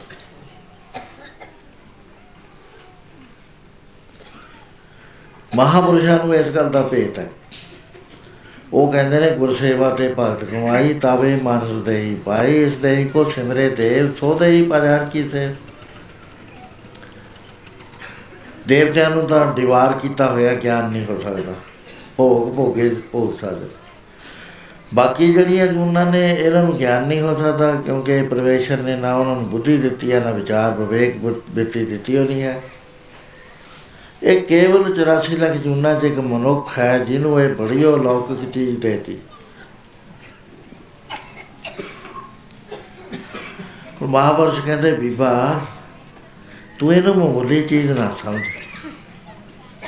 ਇਹ ਦੇਹੀ ਤੈਨੂੰ ਜਿਹੜੀ ਮਿਲੀ ਹੈ, ਇਹਦਾ ਮੁੱਲ ਕੋਈ ਨਹੀਂ, ਇਹਨੂੰ ਦੇਵਤੇ ਵੀ ਲੋਚਦੇ ਨੇ ਲੋਚਦੇ ਨੇ। ਕਿਉਂ ਲੋਚਦੇ ਨੇ? ਉਹ ਆਪਣੇ ਅੰਦਰੋਂ ਉਹ ਚੀਜ਼, ਵਸਤੂ ਰੱਖੀ ਹੋਈ ਨਹੀਂ, ਰੱਖੀ ਉਹ ਮਨੁੱਖ ਦੇ ਅੰਦਰ। ਛੁਪਾ ਕੇ। ਬਾਕੀਆਂ ਦੇ ਰੱਖੀ ਹੈ ਤਾਂ ਉਹਨਾਂ ਦਾ ਰਾਹ ਬੰਦਾ ਟੋਟਲੀ। ਮਨੁੱਖ ਦੇ ਅੰਦਰ ਰਾਹ ਵੀ ਰੱਖ ਦਿੱਤਾ, ਉੱਥੇ ਪਹੁੰਚਣ ਨੂੰ ਇੰਨੀ ਕਿਰਪਾ ਕਰ ਦਿੱਤੀ ਵੀ ਇਹ ਰਸਤਾ ਰੱਖ ਦਿੰਨੇ ਆ। ਪਰ ਹੈ ਬੜਾ ਔਖਾ ਉਹ ਰਸਤਾ। ਤੇ ਇਹ ਦੇਹੀ ਕੀਮਤੀ ਬਣ ਗਈ। ਇਹਦੇ ਚ ਨੌਨਿਤ ਪ੍ਰਭੂ ਦਾ ਨਾਮ ਹੈ, ਇਹਦੇ ਵਿੱਚ ਆਤਮਾ ਹੈ, ਆਤਮਾ ਪ੍ਰਗਟ ਹੋ ਸਕਦੀ ਤੇ ਐ ਸਮਝ ਲਓ ਵੀ ਵਾਹਿਗੁਰੂ ਜੀ ਆਪ ਹੈ, ਕਿਉਂਕਿ ਆਤਮਾ ਤੇ ਪਰਮਾਤਮਾ 'ਚ ਕੋਈ ਫ਼ਰਕ ਨਹੀਂ ਹੋਇਆ ਕਰਦਾ। ਗੱਲ ਕਹਿਣ ਵਾਸਤੇ ਹੁੰਦੀ ਹੈ, ਜਿਹੜੀ ਸ਼ਕਤੀ ਆਦਮੀ ਦੇ ਸਰੀਰ 'ਚ ਵਰਤਦੀ ਹੈ ਨਾ, ਉਹਨੂੰ ਆਤਮਾ ਕਹਿੰਦੇ ਨੇ। ਜਿਹੜੀ ਸਾਰੇ ਬ੍ਰਹਮੰਡਾਂ 'ਚ ਵਰਤਦੀ ਹੈ, ਉਹ ਉਹੀ ਸ਼ਕਤੀ ਹੁੰਦੀ ਹੈ, ਉਹਨੂੰ ਪ੍ਰਮਾਤਮਾ ਕਹਿੰਦੇ ਪ੍ਰਮਾਤਮਾ ਤੇ ਆਤਮਾ ਇੱਕੋ ਹੀ ਆਤਮਾ, ਪ੍ਰਾਤਮਾ ਇੱਕੋ ਕਰੇ ਅੰਤਰ ਕੀ ਦੋ ਦਾ ਅੰਤਰ ਬਣੇ। ਤੇ ਮਹਾਪੁਰਸ਼ਾਂ ਦੇ ਕੋਲ ਜਾ ਜਾਂਦਾ ਹੈ। ਉਹ ਇਸ ਮਨੁੱਖ ਨੂੰ ਆਪਣਾ ਪੂਰੀ ਖਬਰ ਦੇ ਦਿੰਦੇ ਨੇ, ਰਹੱਸ ਦੇ ਦਿੰਦੇ ਨੇ, ਭੇਤ ਦੱਸ ਦਿੰਦੇ ਨੇ। ਕਹਿ ਤੂੰ ਭਟਕਦਾ ਨਾ ਫਿਰ ਪੜੋ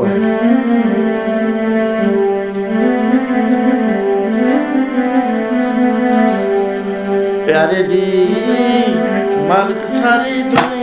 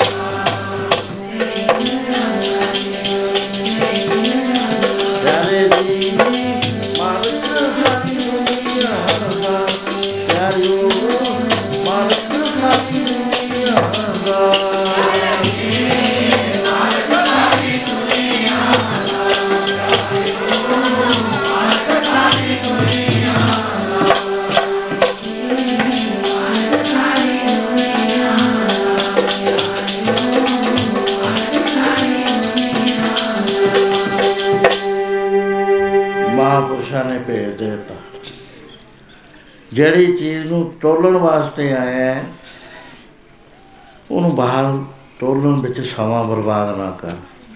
ਐਵੇਂ ਨਾ ਤੁਰਿਆ ਫਿਰ ਕਮਲਿਆਂ ਵਾਂਗ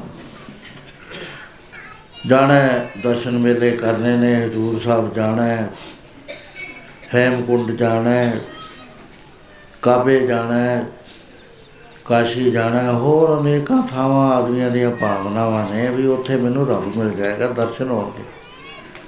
ਇਹ ਆਪਣੀ ਭਾਵਨਾ ਹੈ। ਕਬੀਰ ਸਾਹਿਬ ਕਹਿੰਦੇ, ਮੈਨੂੰ ਵੀ ਕਹਿਤਾ ਵੀ ਕਾਬੇ ਜੇ ਚੱਲੇ ਉੱਥੇ ਰੱਬ ਦੇ ਦੀਦਾਰ ਹੋ ਜਾਂਦੇ ਨੇ। ਉਹ ਬਿਆੰਗ ਭਾਵ ਨਾਲ ਲਿਖਦੇ ਨੇ। ਕਹਿੰਦੇ, ਮੈਂ ਵੀ ਤਿਆਰ ਹੋ ਗਿਆ, ਸਮਾਨ ਸਮੂਨ ਬੰਨ ਲਿਆ ਮੈਂ, ਖਾਣ ਪੀਣ ਦੀਆਂ ਚੀਜ਼ਾਂ ਵੀ ਬੰਨ ਲਈਆਂ, ਸਿਰ ਤੇ ਪੋਟਲੀ ਚੱਕ ਲਈ। ਜਦ ਮੈਂ ਕਾਸ਼ੀ ਤੋਂ ਬਾਹਰ ਨਿਕਲਿਆ, ਮੈਂ ਹੈਰਾਨ ਹੋ ਗਿਆ ਵੀ ਖੁਦਾ ਆ ਰਿਹਾ। ਹੈ। ਕਹਿੰਦਾ ਅੱਜ ਮੇਰੇ ਵੱਲ ਉਹ ਪਿਆਰ ਨਾਲ ਨਹੀਂ ਦੇਖ ਰਿਹਾ।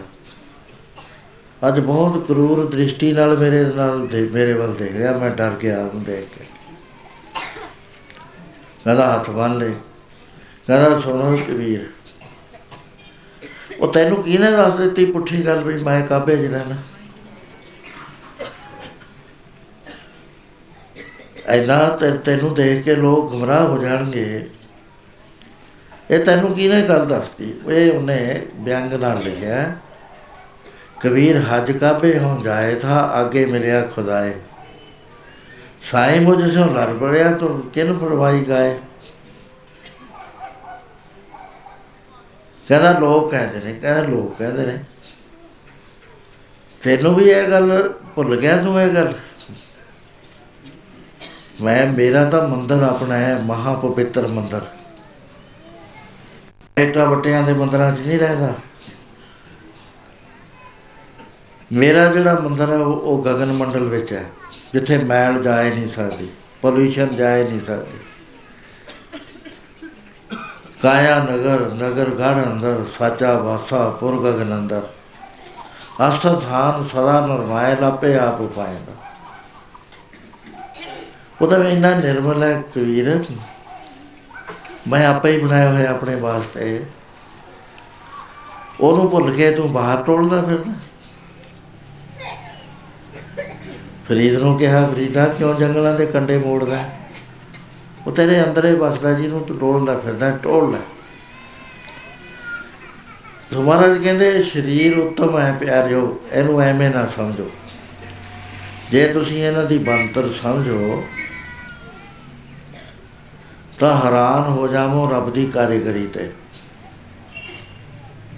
ਆ ਇੱਕ ਲੇਖ ਆਤਮ ਮਾਰਗ ਤੇ ਮੈਂ ਰਾਤ ਤੇ ਪੜਿਆ ਸੀ। ਛਪ ਰਿਹਾ, ਬੜਾ ਸੋਹਣਾ ਹੈ, ਉਹ ਵੀ ਕਿਸੇ ਨੇ ਪ੍ਰੇਮੀ ਨੇ ਲਿਖਿਆ। ਮੈਂ ਤਾਂ 14 ਖਰਵੇ ਕਹਿੰਦਾ, ਉਹਨੇ 60 ਸੰਖ ਕਹਿਤਾ। ਸੰਖ ਇੱਕ ਗਿਣਤੀ ਹੁੰਦੀ ਹੈ 12 ਸਿਫਰਿਆਂ ਦੀ। ਕਹਿਣ ਲੱਗਾ ਇਹਨੇ ਸੈੱਲ ਬਾਡੀ ਨੂੰ ਲੱਗੇ ਹੋਏ ਨੇ ਯੂਨਿਟਸ। ਇੱਕ ਹਰ ਸੈੱਲ ਦੇ ਵਿੱਚ ਜਾਨ ਹੈ, ਹਰ ਸੈੱਲ ਐਕਟੀਵਿਟੀ ਹੈ। ਆਪਣੀ ਆਪਣੀ ਥਾਂ ਤੇ ਹਰ ਸੈੱਲ ਕਰਦਾ ਹੈ, ਬਾਡੀ ਨੂੰ ਲੱਗੇ ਹੋਏ ਨੇ। ਮੈਂ 14 ਖਰਬ ਕਹਿੰਦਾ ਹੁੰਦਾ ਸੀ, ਕਿਉਂਕਿ ਮੈਨੂੰ 14 ਖਰਬ ਦਾ ਹੀ ਪਤਾ ਲੱਗਿਆ ਸੀ। ਉਹਨੇ 60 ਸੰਖ ਲਿਖਤੀ। ਨੀਲ ਦਾ ਹੈ ਨੀਲ, ਖਰਬ ਦਾ ਹੈ ਖਰਬ, ਨੀਲ ਦਾ ਹੈ ਨੀਲ, ਸੰਖ ਦਾ ਹੈ ਸੰਖ। ਇੱਥੇ ਕਰੇਗਾ 12 ਜ਼ੀਰੋ ਦੀ ਗਿਣਤੀ ਤੇ। ਉਹ ਕਹਿੰਦੇ ਐਡਾ ਵਿਚਿੱਤਰ ਮੰਦਰ ਬਣਿਆ ਹੋਇਆ ਹੈ, ਯੋਗੀ ਦੱਸਦੇ ਨੇ ਕਿ 72 ਕਰੋੜ 72 ਲੱਖ 72 ਹਜ਼ਾਰ 210 ਇਹਦੇ ਵਿੱਚ ਬਲੱਡ ਚੈਨਲਾਂ ਲੱਗੀਆਂ ਹੋਈਆਂ ਨੇ। ਪਹਿਲਾਂ ਤਾਂ ਗਿਣਤੀ ਉਹ ਦੇਖ ਲਓ। ਅਰਬਾਂ ਖਰਬਾਂ ਤੋਂ ਘੱਟ ਗੱਲੇ ਨਹੀਂ ਬਣਦੀ।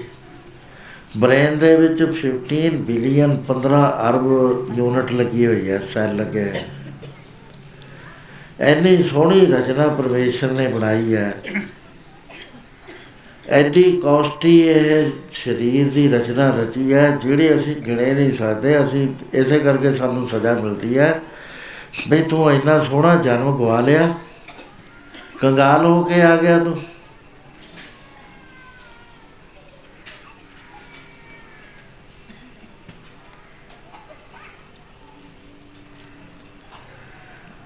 ਮੈਂ ਤਾਂ ਇਹ ਜਿਹਾ ਕੀਮਤੀ ਧਨ ਤੈਨੂੰ ਦਿੱਤਾ ਸੀ ਤੂੰ ਚੋਰਾਂ ਦੇ ਲੁਟਵਾ ਕੇ ਆ ਗਿਆ, ਹੁਣ ਕੰਗਾਲ ਹੋਇਆ ਹੋਇਆ ਹੈ। ਹੁਣ ਦੇਖ, ਤੇਰਾ ਥਾਂ ਕਿੱਥੇ ਹੈ ਜਦ ਥਾਂ ਉਹਨੂੰ ਦੱਸਿਆ ਰੋ ਰਿਹਾ ਹੈ। ਵੀ ਆ ਮੇਰਾ ਥਾਂ, ਕਹਿੰਦੇ ਹਾਂ ਵੀ ਕੰਗਾਲਾਂ ਦੇ ਥਾਂ ਤਾਂ ਇਹ ਜਿਹੇ ਹੁੰਦੇ ਨੇ ਇਹ ਤਾਂ ਜਿਹੜੇ 5 ਸਟਾਰ ਹੋਟਲ ਨੇ ਉਹਨਾਂ ਨੂੰ ਇਹ ਮਿਲਦੇ ਨੇ, ਜਿਨ੍ਹਾਂ ਕੋਲ ਤਾਂ ਹੁੰਦਾ ਬਾਕੀ ਤਾਂ ਪੁੰਜੇ ਸੌਂਦੇ ਨੇ, ਮੱਛਰ ਲੜਦਾ ਪੋਲੂਸ਼ਨ ਹੁੰਦੀ ਹੈ ਹਰ ਵਾਰ ਲੁੱਟ ਲਟਾਈ ਹੈ। ਇੱਥੇ ਹੁਣ- ਉੱਥੇ ਨਹੀਂ ਹੁਣ ਥਾਂ ਮਿਲਦਾ। ਮਹਾਰਾਜ ਇਹ ਕਹਿੰਦੇ ਨੇ, ਜਿੰਦੇ ਰੋਵੇਗੀ ਤੇ ਰੋ ਰੋ ਪਛਤਾਵੇਗੀ ਫੇਰ ਤੇਰਾ ਕੋਈ ਨਾ ਬਣੇ।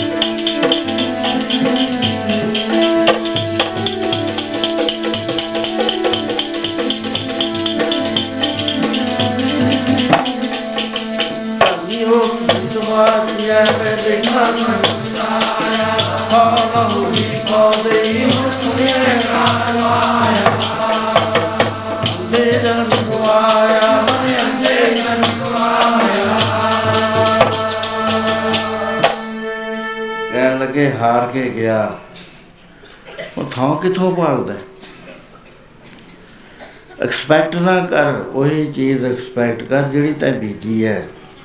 ਜਿਹਾ ਬੀਜੇ ਸੋ ਨੂੰ ਨਾ ਕਰਮਾ ਸੁੰਦਰਾ ਖੇਤ। ਜਿਹੜਾ ਬੀਜੇਗਾ ਉਹ ਤੈਨੂੰ ਵੱਢਣ ਨੂੰ ਮਿਲੇਗਾ ਪਾਪ ਬੀਜੇਗਾ ਪਾਪਾਂ ਦਾ ਫਲ ਭੋਗੇਗਾ, ਪੁੰਨ ਬੀਜੇਗਾ ਪੁੰਨਾਂ ਦਾ ਫਲ, ਨਾਮ ਬੀਜੇਗਾ ਨਾਮ ਦਾ ਅਨੇਕ ਫਲ ਮਿਲੇਗਾ। ਸੋ ਕਹਿੰਦੇ ਇਹ ਦੇਹੀ ਦੇ ਵਿੱਚ ਵਾਹਿਗੁਰੂ ਬੈਠਾ। ਇਹ ਯਾਦ ਰੱਖ। ਇਹ ਸਰੀਰ ਸਭ ਧਰਮ ਹੈ।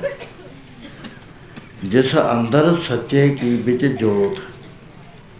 ਆਹ ਜਿਹੜੀ ਸਾਡੇ ਅੰਦਰ ਹੋਸ਼ ਹੈ ਨਾ, ਇਹ ਦੋ ਕਿਸਮ ਦੀ ਹੈ। ਇੱਕ ਸੁਪਰ ਹੋਸ਼ ਹੈ, ਇੱਕ ਲੋਅਰ ਲੈਵਲ ਦੀ ਹੋਸ਼ ਹੈ। ਜਾਨਵਰਾਂ ਵਿੱਚ ਵੀ ਹੋਸ਼ ਹੈ। ਉਹ ਕਈ ਗੱਲਾਂ ਚੋਂ ਜਾਨਵਰ ਹੋਸ਼ ਦੇ ਮੁਕਾ- ਹਿਸਾਬ ਨਾਲ ਸਾਡੇ ਨਾਲ ਮਿਲਦੇ ਵੀ ਨੇ, ਕਈ ਵਾਰੀ ਉਹ ਚੰਗੇ ਵੀ ਨੇ। ਅਸੀਂ ਉਹਨਾਂ ਦੀ ਮਦਦ ਭਾਲਦੇ ਆ ਕੁੱਤੇ ਦੇ ਅੰਦਰ ਟੈਲੀਪੈਥੀ ਹੈ, ਜਿਹੜੀ ਉਹ ਸਮਝਦਾ ਹੈ ਪੂਰੀ ਤਰ੍ਹਾਂ ਨਾ ਬੰਦਾ ਕੋਈ ਤੁਰਿਆ ਜਾਂਦਾ ਹੋਵੇ, ਉਹਦੇ ਖਿਆਲਾਂ ਨੂੰ ਰੀਡ ਕਰ ਲੈਂਦਾ, ਤੁਰੇ ਜਾਂਦੇ। ਚਾਕੇ ਨਾ ਚਾਕੇ ਉਸ ਵੇਲੇ ਉਹ ਵਾਰਨਿੰਗ ਦਿੰਦਾ ਵੀ ਤੂੰ ਕਿੱਧਰ ਨੂੰ ਜਾ ਰਿਹਾ, ਆਪਣੀ ਬੋਲੀ 'ਚ ਕਹਿੰਦਾ, ਭੌਂਕਦਾ ਹੈ। ਉਹਨੂੰ ਸੁੰਘਣ ਦੀ ਇੰਨੀ ਜ਼ਬਰਦਸਤ ਸ਼ਕਤੀ ਦਿੱਤੀ ਹੈ ਕਿ ਅੱਖਾਂ ਬੰਦ ਹੋ ਰਹੀਆਂ 100 ਮੀਲ ਲੈ ਜਾਓ। ਰਾਤ ਨੂੰ ਆਪ ਉੱਥੇ ਆਰਾਮ ਕਰੋ, ਉਹਨੂੰ ਛੱਡ ਦਿਓ ਦੂਏ ਦਿਨ ਜਾ ਇੱਥੇ ਆਓਗੇ ਤਾਂ ਉੱਤੇ ਪਹਿਲਾਂ ਬੈਠਾ ਹੋਊ ਇੱਥੇ। ਆਦਮੀ ਕੋਲ ਨਹੀਂ, ਆਦਮੀ ਤਾਂ ਸ਼ਹਿਰ 'ਚ ਭੁੱਲ ਜਾਂਦਾ ਵੀ ਕਿੱਥੇ ਦੀ ਮੈਂ ਗਿਆ ਸੀ, ਪਹਿਲੀ ਵਾਰੀ ਕਿੱਥੋਂ ਦੀ ਲੰਘਿਆ ਸੀ। ਇਹ ਹੋਸ਼ਾਂ ਦਾ ਫ਼ਰਕ ਹੈ। ਮਨੁੱਖ ਕੋਲ ਇੱਕ ਹੋਸ਼ ਦਿੱਤੀ ਹੈ ਪਰਮੇਸ਼ਰ ਨੇ, ਜਿਹੜੀ ਕਵਰਡ ਹੈ, ਲੁਕੀ ਹੋਈ ਹੈ, ਛੁਪੀ ਹੋਈ। ਮਹਾਰਾਜ ਕਹਿੰਦੇ, ਜੇ ਤੂੰ ਉਹ ਛੁਪੀ ਹੋਈ ਜਿਹੜਾ ਪੋਰਸ਼ਨ ਹੈ, ਉਹਨੂੰ ਛੱਡ ਦੇਵੇਂ ਨਾ, ਤਾਂ ਤੂੰ ਸਹੀ ਹੋਸ਼ ਵਿੱਚ ਆ ਜਾਏ ਉਹ ਹੈ ਹੋਸ਼ ਜਿਹਨੂੰ ਅਸੀਂ ਹੰਗਤਾ ਤੇ ਮਮਤਾ ਦੀ ਹੋਸ਼ ਕਹਿੰਦੇ ਆ ਆਈ ਐਂਡ ਮਾਈ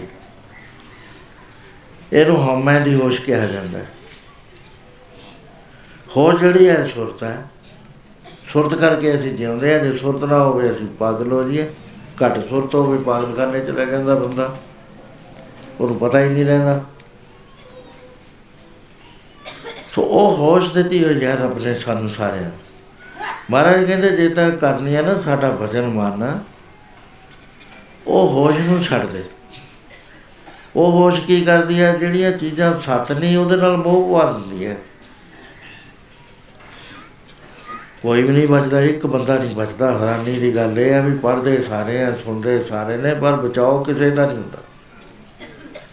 ਹੰਗਤਾ ਤੇ ਮਮਤਾ ਨਾਲ ਕੀ ਧਾਰਦਾ ਵੀ ਇਹ ਸਭ ਤੋਂ ਪਹਿਲਾਂ ਇਹ ਮੇਰਾ ਘਰ ਹੈ।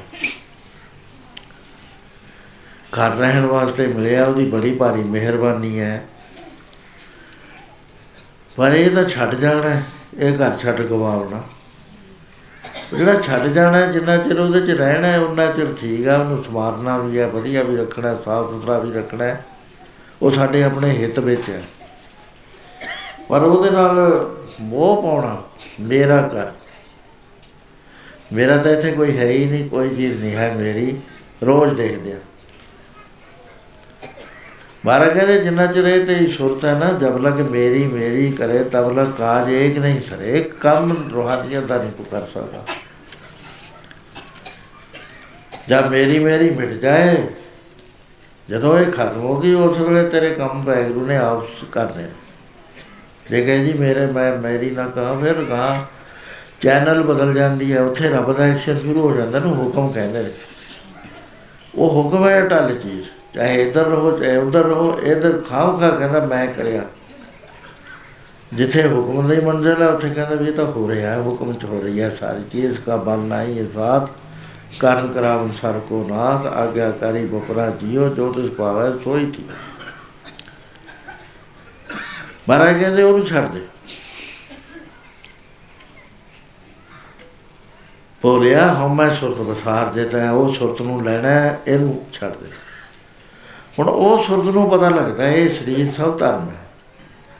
ਇਹ ਸਰੀਰ ਮਿਲਿਆ ਧਰਮ ਕਮਾਉਣ ਵਾਸਤੇ। ਮਜਬ ਕਮਾਉਣ ਵਾਸਤੇ ਨਹੀਂ ਮਿਲਿਆ ਧਰਮ ਕਮਾਉਣ ਵਾਸਤੇ ਮਿਲਿਆ। ਇੱਥੇ ਫ਼ਰਕ ਪੈ ਜਾਂਦਾ ਸੰਤਾਂ ਦਾ ਤੇ ਸ਼ਰੀਅਤ ਸ਼ਰੀਅਤ ਵਾਲੇ ਬੰਦਿਆਂ ਦਾ। ਉਹ ਸ਼ਰੀਅਤ ਹੁੰਦੀ ਹੈ ਸੈਲਫ ਡਿਸਪਲਿਨ ਉਹ ਕੋਈ ਪਰਪਸ ਨਹੀਂ ਹੈ, ਉਹ ਕੋਈ ਸਾਡਾ ਗੋਲ ਨਹੀਂ ਹੈ, ਉਹ ਇੱਕ ਸਾਧਨ ਹੈ ਸਾਡਾ। ਤਾਂ ਕਿ ਅਸੀਂ ਉਹ ਉ- ਉੱਚੇ ਉੱਠ ਸਕੀਏ। ਉਹ ਡਿਸਪਲਿਨ ਚ ਅਸੀਂ ਆਉਂਦੇ ਹਾਂ। ਵੀ ਪੰਜ ਕਕਾਰ ਪਹਿਨਣੇ ਨੇ ਅਸੀਂ। ਰਹਿਤਾਂ ਕਮਾਉਣੀਆਂ ਨੇ, ਕਰੇਤਾਂ ਤੋਂ ਅਸੀਂ ਬਚ- ਬਚਣਾ ਹੈ। ਉਹ ਸੈਲਫ ਡਿਸਪਲਿਨ ਹੈ ਸਾਡਾ। ਇਹ ਬੋਡੀ ਦੀਆਂ ਰਹਿਤਾਂ ਨੇ। ਜਿਹੜੀਆਂ ਅੰਦਰਲੀਆਂ ਰਹਿਤਾਂ ਨੇ, ਉਹ ਜਿਹੜੀਆਂ ਰਹਿਤਾਂ ਅੰਦਰਲੀਆਂ ਨੇ, ਉਹਨੂੰ ਧਰਮ ਕਹਿੰਦੇ ਨੇ। ਉਹਦੇ ਵਿੱਚ ਦਇਆ ਹੈ, ਖਿਮਾ ਹੈ ਧੀਰਜ ਹੈ, ਸੰਤੋਖ ਹੈ, ਤਪ ਹੈ, ਦਾਨ ਹੈ, ਸ਼ੀਲ ਹੈ, ਸੋਚ ਹੈ, ਪਵਿੱਤਰਤਾ ਇਹਨੂੰ ਕਹਿੰਦੇ ਨੇ। ਸ਼ੀਲ ਕਰੈਕਟਰ ਨੂੰ ਕਹਿੰਦੇ ਨੇ, ਮਿੱਠਾ ਬੋਲਣਾ ਹੈ ਆਪਦਾ ਗਵਾ ਕੇ ਦੂਜੇ ਦੀ ਸੇਵਾ ਕਰਨਾ ਹੈ। ਮਹਾਰਾਜ ਕਹਿੰਦੇ, ਇਹ ਕੰਮ ਵਾਸਤੇ ਤੈਨੂੰ ਇਹ ਬਾਡੀ ਮਿਲੀ ਹੈ, ਇਹ ਹੈਲਪਫੁਲ ਨੇ, ਜਿਹੜੀ ਗੱਲ ਅਸੀਂ ਤੈਨੂੰ ਅੱਗੇ ਦੱਸਦੇ ਆ ਜੇ ਖੇਤੀ ਬੀ- ਬੀਜਣੀ ਹੈ, ਉਹਦੇ 'ਚ ਹਲ ਵਾਹੁਣਾ ਹੈ, ਖਾਦ ਪਾਉਣਾ ਹੈ, ਨਦੀਨ ਕੱਢਦਾ ਹੈ, ਪਾਣੀ ਦੇਣਾ ਹੈ, ਉਹ ਕਾਦੇ ਵਾਸਤੇ ਨੇ ਕਿ ਤੈਨੂੰ ਫਲ ਹੱਥ ਆ ਜਾ- ਆ ਜਾਵੇ। ਜੇ ਨਾ ਨਦੀਨ ਕੱਢੋ, ਫਲੇ ਨਹੀਂ ਹੱਥ 'ਚ ਆਉਂਦਾ। ਬਿਨ ਸੇਵਾ ਫਲ ਕਿਸੇ ਨਾ ਹੈ ਮਹਾਰਾਜ ਕਹਿੰਦੇ, ਫਲ ਭਾਲਦੇ ਹੋ ਤੂੰ ਤਾਂ ਆਪਣਾ ਗਵਾਈ ਬੈਠਾ ਹੈ ਤੇ ਨਦੀਨ ਇੰਨਾ ਹੋ ਗਿਆ ਕਿ ਉਹਨੇ ਫਸਲ ਨਹੀਂ ਹੋਣ ਦੇਣੀ। ਇਸ ਕਰਕੇ ਧਰਮ ਹੋਣਾ ਜ਼ਰੂਰੀ ਹੈ। ਵਾਈ ਧਰਮ ਹੈ, ਧਰਮ ਦੀ। ਇਹ ਸਰੀਰ ਸਭ ਧਰਮ ਹੈ। ਧਰਮ ਕਮਾਉਣ ਵਾਸਤੇ ਹੈ, ਕਿਉਂਕਿ ਇਹ ਸਰੀਰ ਦੇ ਅੰਦਰ, ਜਿਸ ਅੰਦਰ ਸੱਚੇ ਕੀ ਵਿੱਚ ਜੋਤ ਇਹਦੇ ਚ ਵਾਹਿਗੁਰੂ ਦੀ ਜੋਤ ਹੈ, ਜਿਹੜੀ ਛਪਾ ਕੇ ਧਰੀ ਹੋਈ ਹੈ ਵੀ ਕਿਤੇ ਆਦਮੀ ਤੋੜ ਨਾ ਲਵੇ। ਹੁਣ ਇਹ ਹੋ ਗਿਆ ਵੀ ਪਤਾ ਤਾਂ ਲੱਗ ਗਿਆ ਜਿਹੜੇ ਸ਼ੌਕ ਵਾਲੇ ਨੇ ਵੀ ਲੱਭੂ ਕਿਵੇਂ? ਕਹਿੰਦੇ ਗੋਹਜ ਰਤਨ ਵਿੱਚ ਛੁਪ ਰਹੇ। ਉਹ ਇੰਨੇ ਛਪਾਏ ਪਏ ਨੇ ਗੋਹਜ ਰਤਨ। ਆਪਣੇ ਆਪ ਨਹੀਂ ਉਹ ਹੱਥ ਚਾਉਂਦੇ ਜੋਰ ਲਾਏ ਜੋ ਫੇਰ ਕਹਿੰਦੇ ਕੋਈ ਗੁਰਮੁਖ ਸੱਜਣ ਕਟਾ ਖੋਤ ਖੋਤ ਇੱਕ ਐਕਸ਼ਨ ਹੈ, ਪੰਜਾਬ ਜਿਹੜੇ ਮਾਰੂ ਇਲਾਕਿਆਂ 'ਚ ਰਹਿੰਦੇ ਸੀ, ਉਡਾਰ ਦੇ ਟਿੱਬਿਆਂ 'ਚ ਰਹਿੰਦੇ ਸੀ, ਕਿਸਾਨ ਉਹਨਾਂ ਨੂੰ ਪਤਾ ਵੀ ਖੋਤ ਕੀ ਹੁੰਦੀ ਹੈ। ਖੋਤ ਓਡਾਂ ਤੋਂ ਪਾਉਂਦੇ ਹੁੰਦੇ ਸੀ ਓਡ ਇੱਥੇ ਬਹੁਤ ਆਉਂਦੇ ਸੀ ਜਦ। ਉਹਨਾਂ ਕੋਲ ਬੱਕਰੀਆਂ ਹੁੰਦੀਆਂ, ਭੇਡਾਂ। ਉਹ ਖੇਤ ਦੇ ਵਿੱਚ ਤੋੜੀ ਜਾਂਦੇ ਸੀ, ਉਹਦਾ ਸੁਭਾਅ ਹੈ, ਬੱਕਰੀ ਨੂੰ ਐਸਾ ਗਿਆਨ ਦਿੱਤਾ ਰੱਬ ਨੇ, ਉਹ ਕਦੇ ਖੂਹ ਚਾਹੇ ਬੰਦ ਹੋਇਆ ਹੋਵੇ 100 ਸਾਲ ਦਾ। ਉਥੋਂ ਵਿੰਗ ਬਾਜੂਗੀ ਕਦੇ ਵੀ ਨਹੀਂ ਸਿੱਧੀ ਚੱਲਦੀ ਹੈ।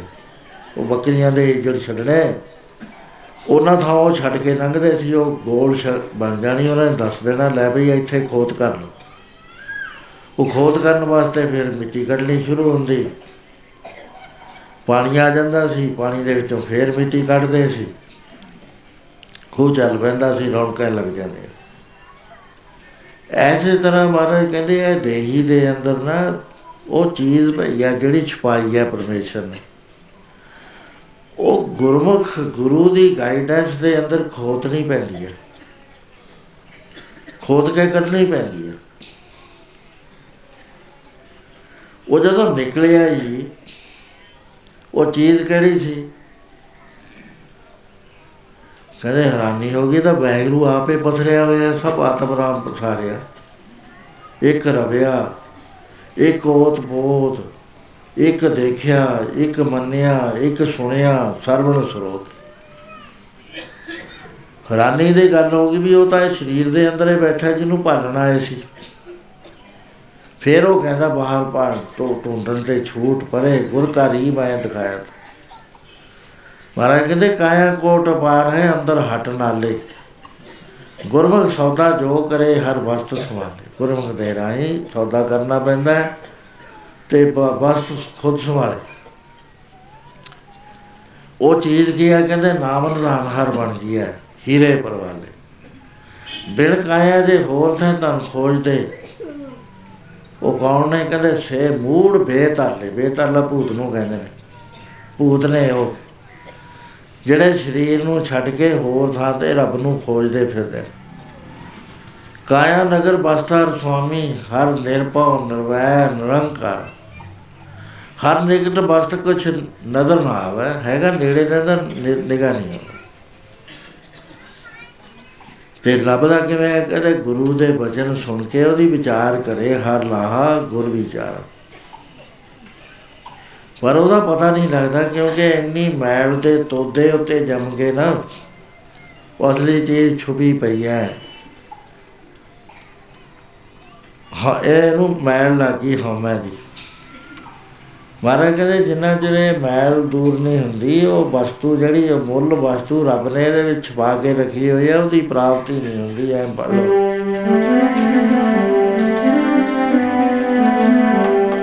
ਦਾਫਲਾ ਹਮੇ ਮਾਇਤ ਤੇ ਨੂੰ ਲਾਈ ਦਾਫਲਾ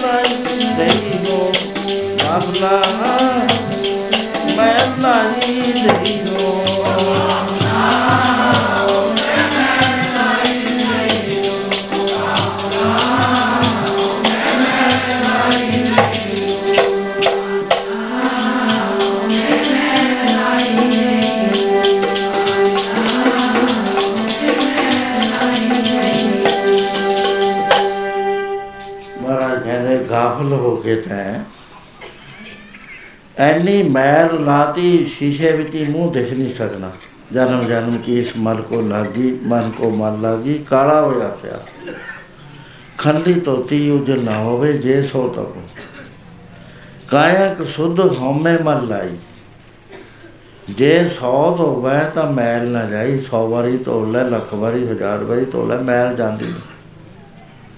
ਮਹਾਰਾਜ ਕਹਿੰਦੇ, ਇਹਦਾ ਇਹਦੀ ਜੁਗਤ ਜਿਹੜੀ ਹੈ ਨਾ, ਜਿਵੇਂ ਸਿਆਹੀ ਲੱਗ ਜਾਂਦੀ ਹੈ, ਨਿੰਬੂ ਦੇ ਨਾਲ ਲੈਂਦੀ ਹੈ, ਕਈ ਦਾਗ ਜਿਹੜੇ ਨੇ ਦੁੱਧ ਨਾਲ ਲੈਂਦੇ ਨੇ, ਆਪਣੀਆਂ ਆਪਣੀਆਂ ਚੀਜ਼ਾਂ ਨੇ, ਉਹਨਾਂ ਨਾਲ ਕੱਪੜਿਆਂ ਦੇ ਉੱਤੇ ਪਏ ਹੋਏ ਦਾਗ ਦੂਰ ਹੋ ਜਾਂਦੇ ਇਸੇ ਤਰ੍ਹਾਂ ਕਹਿੰਦੇ ਇਹ ਜਿਹੜੀ ਮੈਲ ਹੈ, ਇਹ ਦੂਰ ਕਰਨ ਦਾ ਜੋ ਨੁਸਖਾ ਹੈ, ਉਹ ਹੈ ਕਿ ਗੁਰੂ ਦਾ ਜਿਹੜਾ ਪੰਜ ਪਿਆਰੇ ਨੇ ਸ਼ਬਦ ਦਿੱਤਾ ਹੈ, ਵਾਹਿਗੁਰੂ ਗੁਰਮੰਤਰ ਹੈ, ਜਪ ਹਉਮੈ ਕੋਈ ਉਸ ਮੰਤਰ ਦੀ ਕਮਾਈ ਕਰ ਤੂੰ। ਸ਼ਬਦ ਤੋਂ ਪੈ ਤਾਂ ਅੱਛੀ ਹੋਵੇ ਫੇਰ ਗਰੰਟੀ ਹੈ ਜਦੋਂ ਇੱਕ ਵਾਰੀ ਅੱਛੀ ਹੋ ਗਈ, ਫਿਰ ਮੈਲੀ ਮੂਲ ਨਾ ਹੋਈ, ਫੇਰ ਨਹੀਂ ਹੁੰਦੀ ਮੈਲੀ। ਕਿਉਂਕਿ ਉਹ ਵਿੱਚੋਂ ਜਿਹੜੀ ਜੜ ਸੀ ਉਹ ਕੱਟ ਦਿੱਤੀ, ਜਿਹਨੂੰ ਹਉਮੈ ਦੀ ਜੜ ਕਹਿੰਦੇ ਨੇ। ਹਉਮੈ ਨੂੰ ਸਮਝਣਾ ਬੜਾ ਔਖਾ ਹੈ। ਸਾਰੀ ਗੱਲ ਇਹ ਹਉਮੈ ਦੀ ਹੈ, ਜੋ ਸੰਸਾਰ ਚੱਲ ਰਿਹਾ ਹਉਮੈ ਕਰਕੇ ਚੱਲ ਰਿਹਾ। ਜੇ ਹਉਮੈ ਨੂੰ ਸਮਝ ਲੈ, ਹਉਮੈ ਬੁਝੇ ਤਾਂ ਦਰ ਸੂਝੇ। ਦਰ ਦਾ ਗਿਆਨ ਹੋ ਜਾਂਦਾ।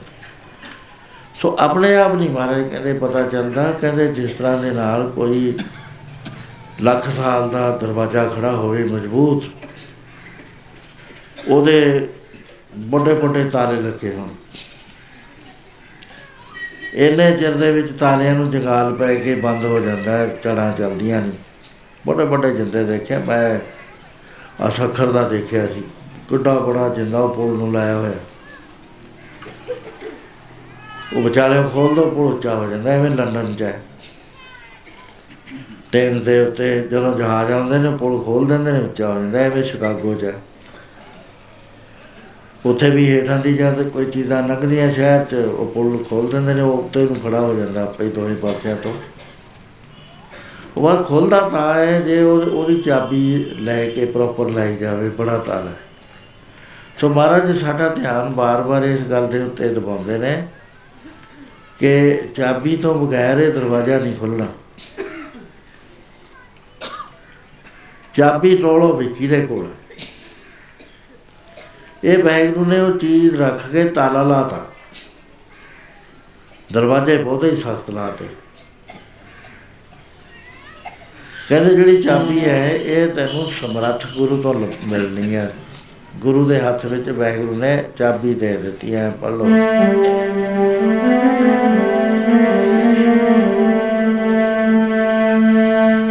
ਬਿਨਾ ਕੁੰਜੀਓ ਨਾ ਖੁੱਲਣੇ ਤਾਲੇ ਕੁੰਜੀ ਹੱਥ ਸਤ ਮੁਰਦੇ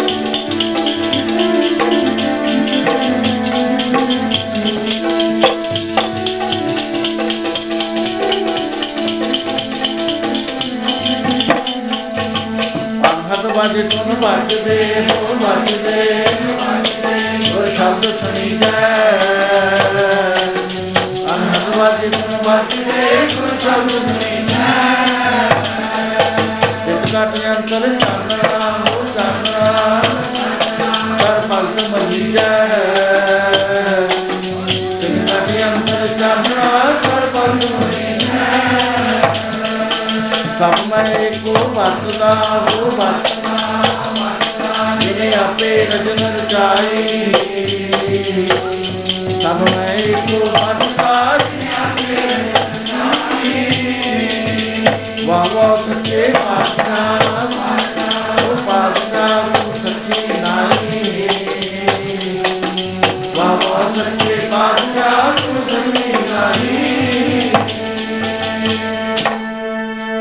ਬਜਰ ਕਪਾਟ ਨਾ ਖੋਲੇ ਗੁਰ ਸ਼ਬਦ ਕਲੀਜਾ ਇਹ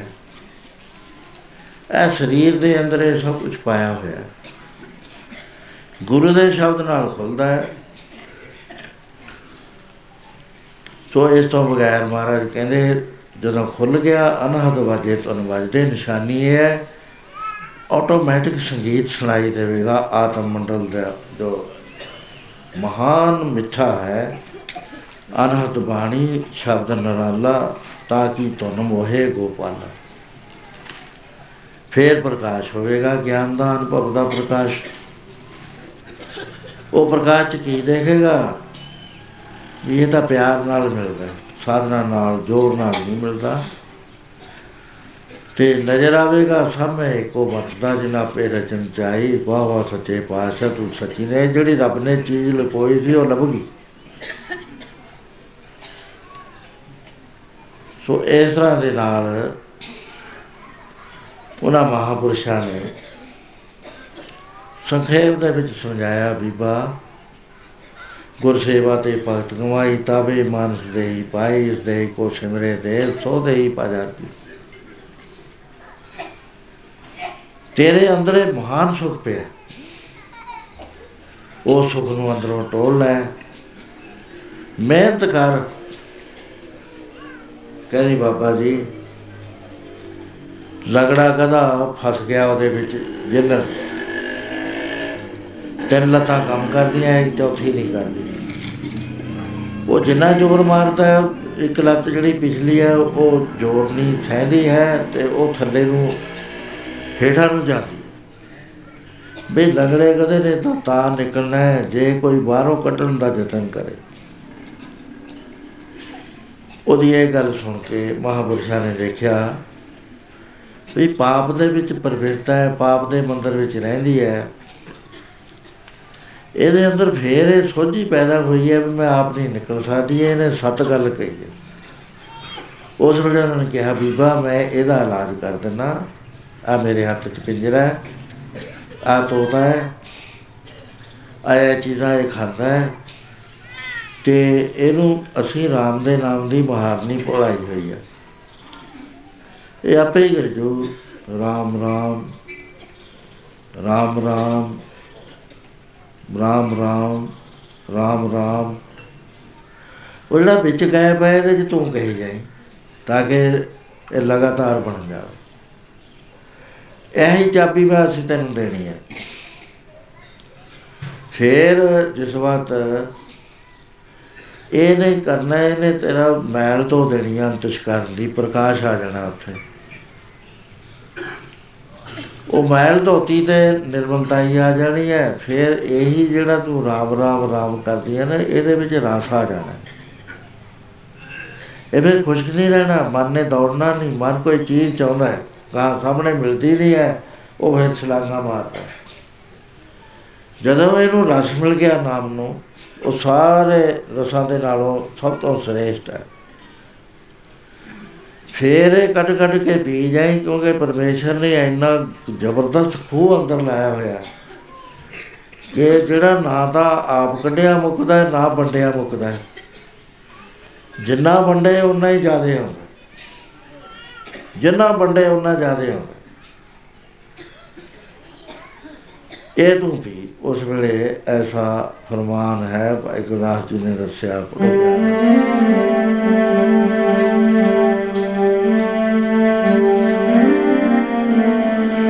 ਹੱਥੋਂ ਤੇ ਸੰਤਾਂ ਨੇ ਤੂੰ ਤਾਂ ਗਨਕਾ ਕਮਲ ਸਾਰੀ ਹੈ। ਹੱਥੋਂ ਤੇ ਸੰਤਾਂ ਨੇ ਤੂੰ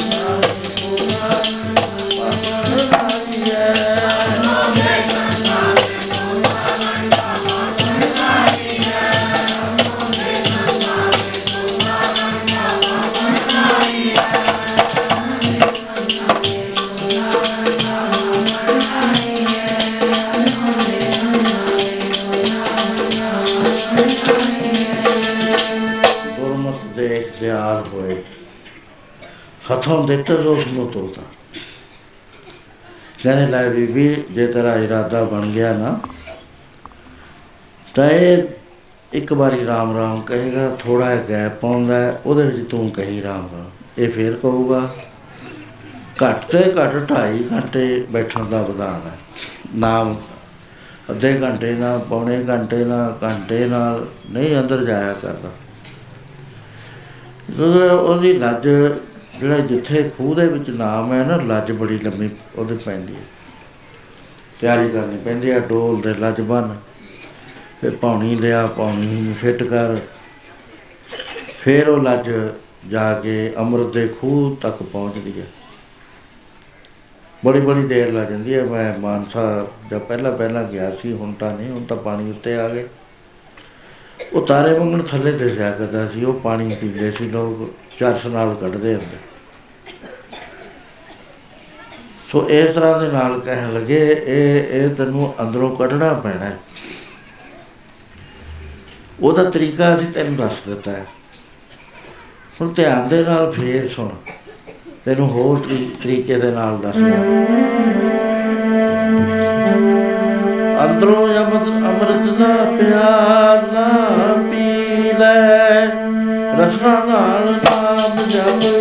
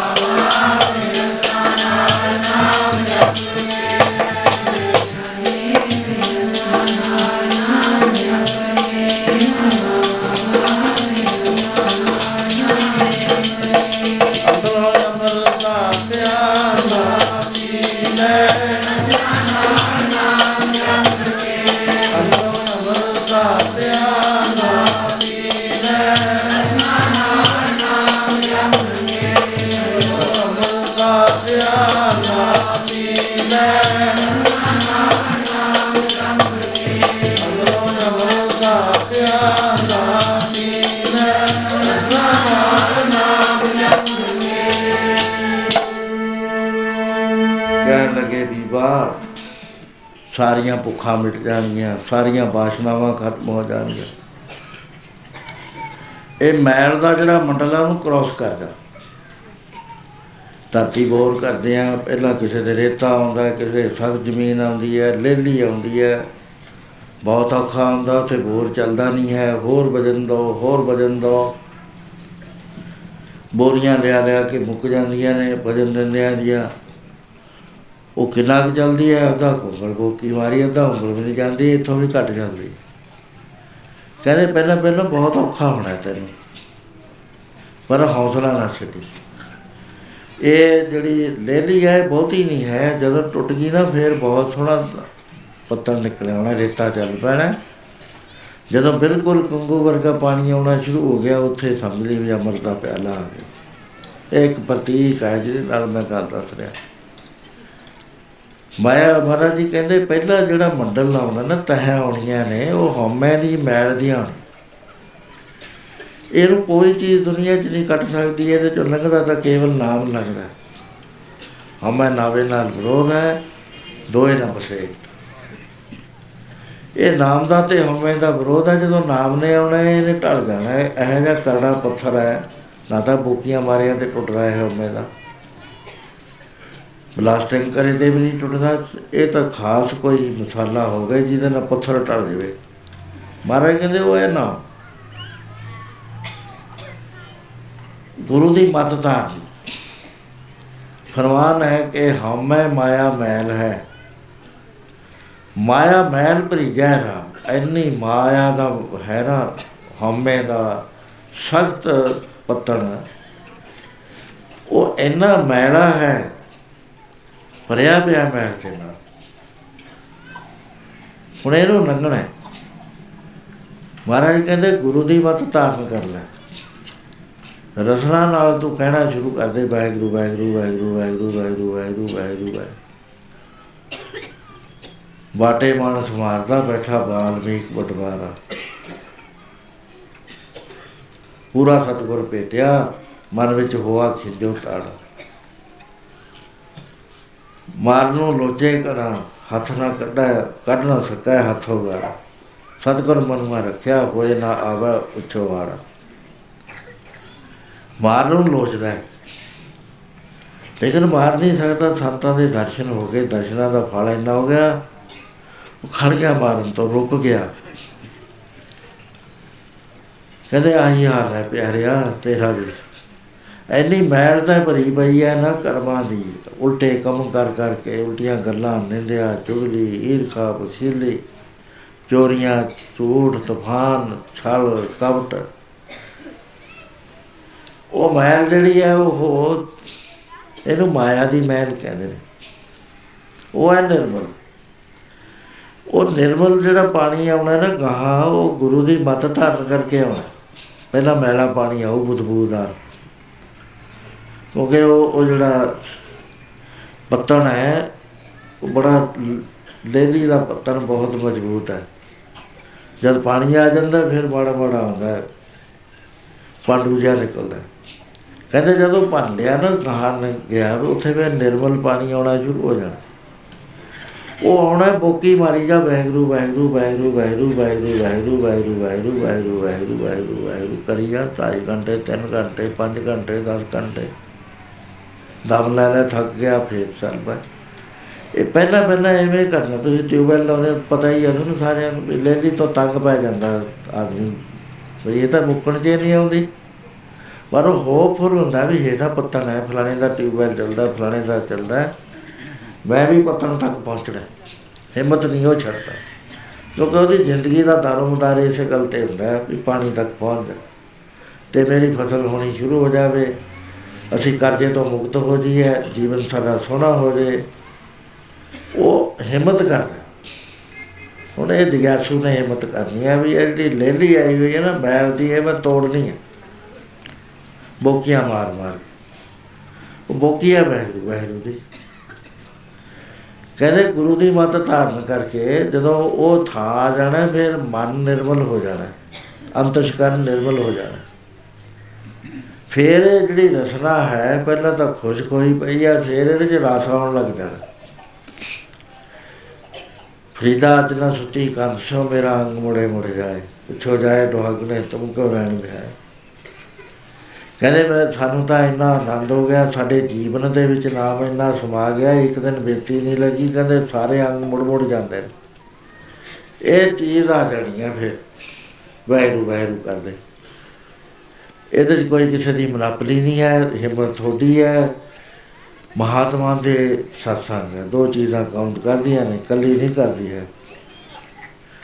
ਸੇਵਾ ਭਾਵ ਕਰਦਾ ਹੈ, ਬਾਕੀ ਰਹਿਤਾ ਕਰਦੀਆਂ ਨੇ। ਸੋ ਗੁਰਮਤੀ ਮਨ ਨੇ ਬੱਲਾ ਰਸਨਾ ਹਰ ਰਸ ਪੀ ਜਾਣਾ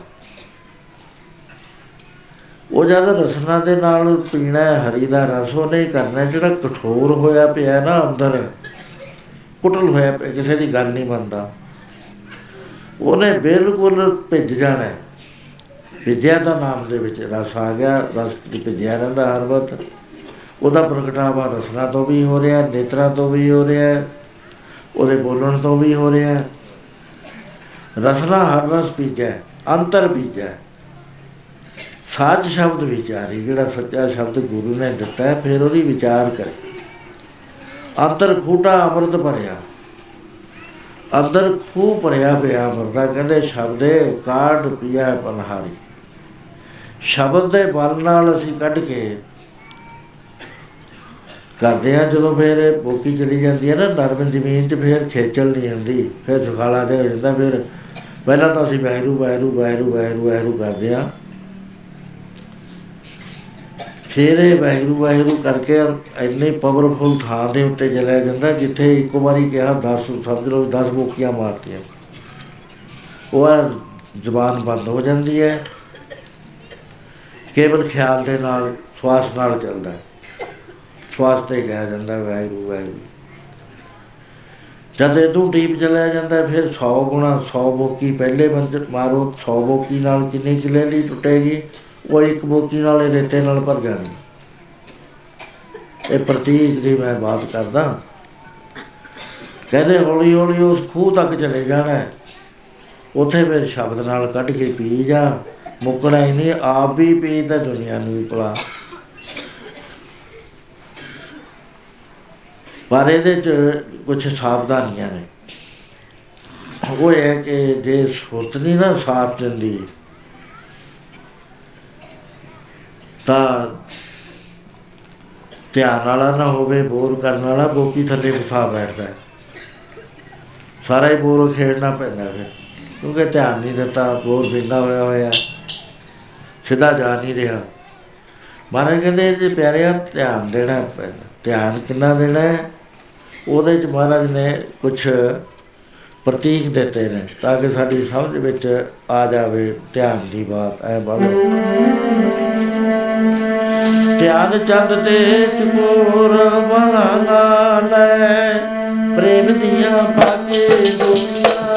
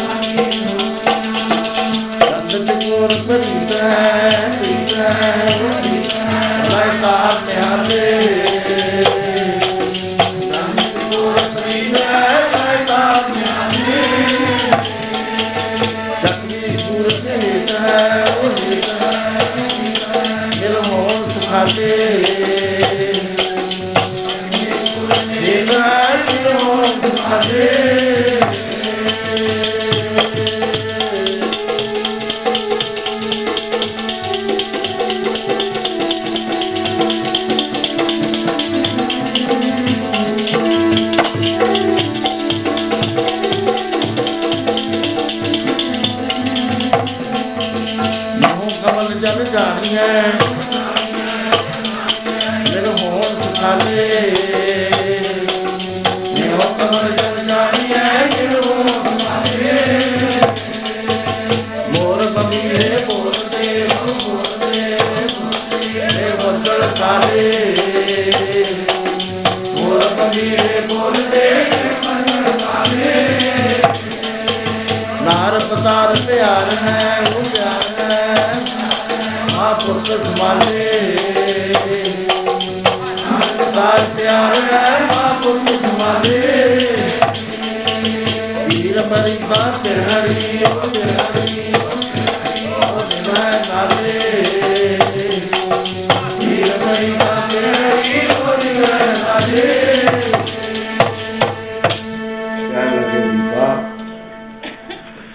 ਸਫਲਤਾ ਤਾਂ ਹੁੰਦੀ ਹੈ ਜੇ ਧਿਆਨ ਇਸੇ ਕੰਮ ਦੇ ਵਿੱਚ ਰਹੇ।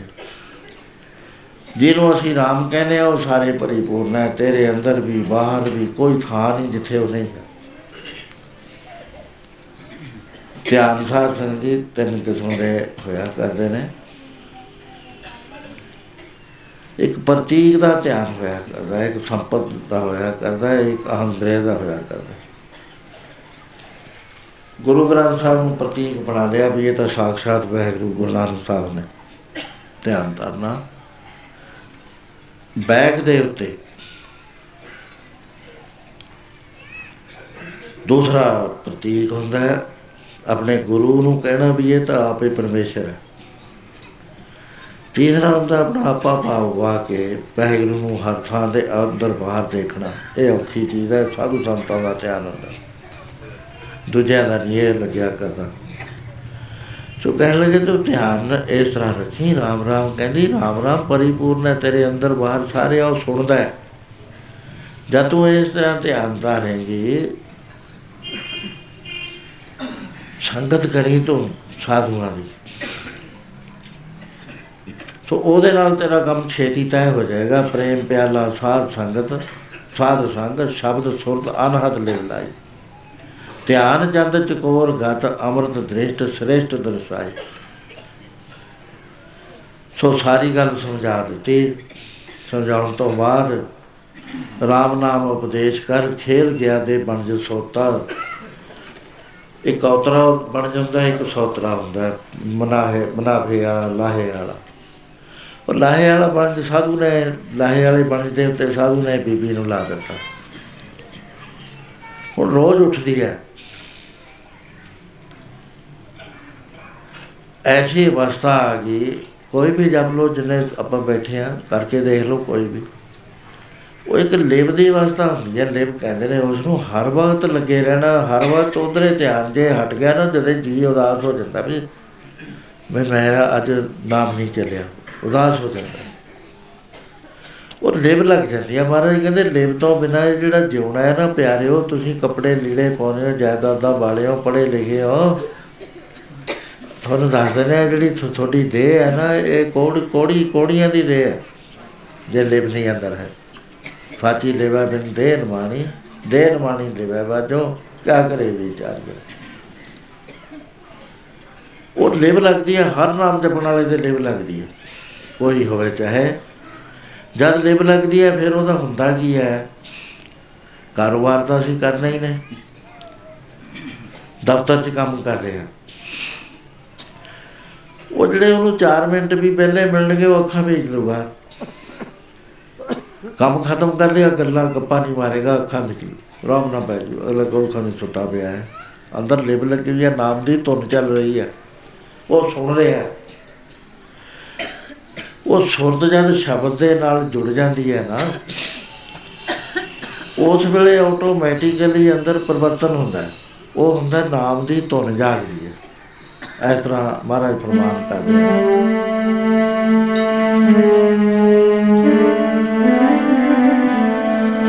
ਸੁਤ ਸ਼ਬਦ ਤੁਨੇ ਅੰਤਰ ਜਾਗੀ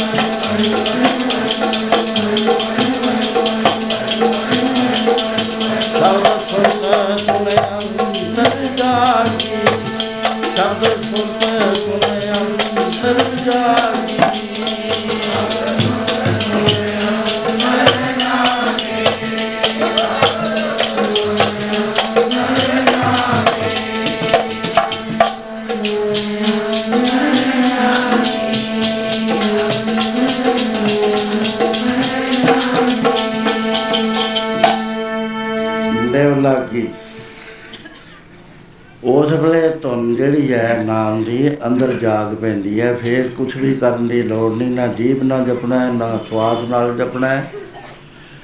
ਕੇਵਲ ਧਿਆਨ ਦੇਣਾ ਹੈ ਉਸ ਧੁਨ ਦੇ ਉੱਤੇ। ਧੁਨਵੇਂ ਧਿਆਨ ਧਿਆਨਵੇਂ ਜਾਣਿਆ ਗੁਰੂ ਕਤ ਖਾਨ ਮਹਾਰਾਜ ਇਹ ਸਰੀਰ ਦੀ ਗੱਲ ਦੱਸਦੇ ਨੇ ਵੀ ਇਹਨੂੰ ਦੇਵਤੇ ਕਿਉਂ ਲੋਚਦੇ ਨੇ? ਖਟਮਟ ਦੇਹੀ ਮਨ ਬਹਿਰਾ।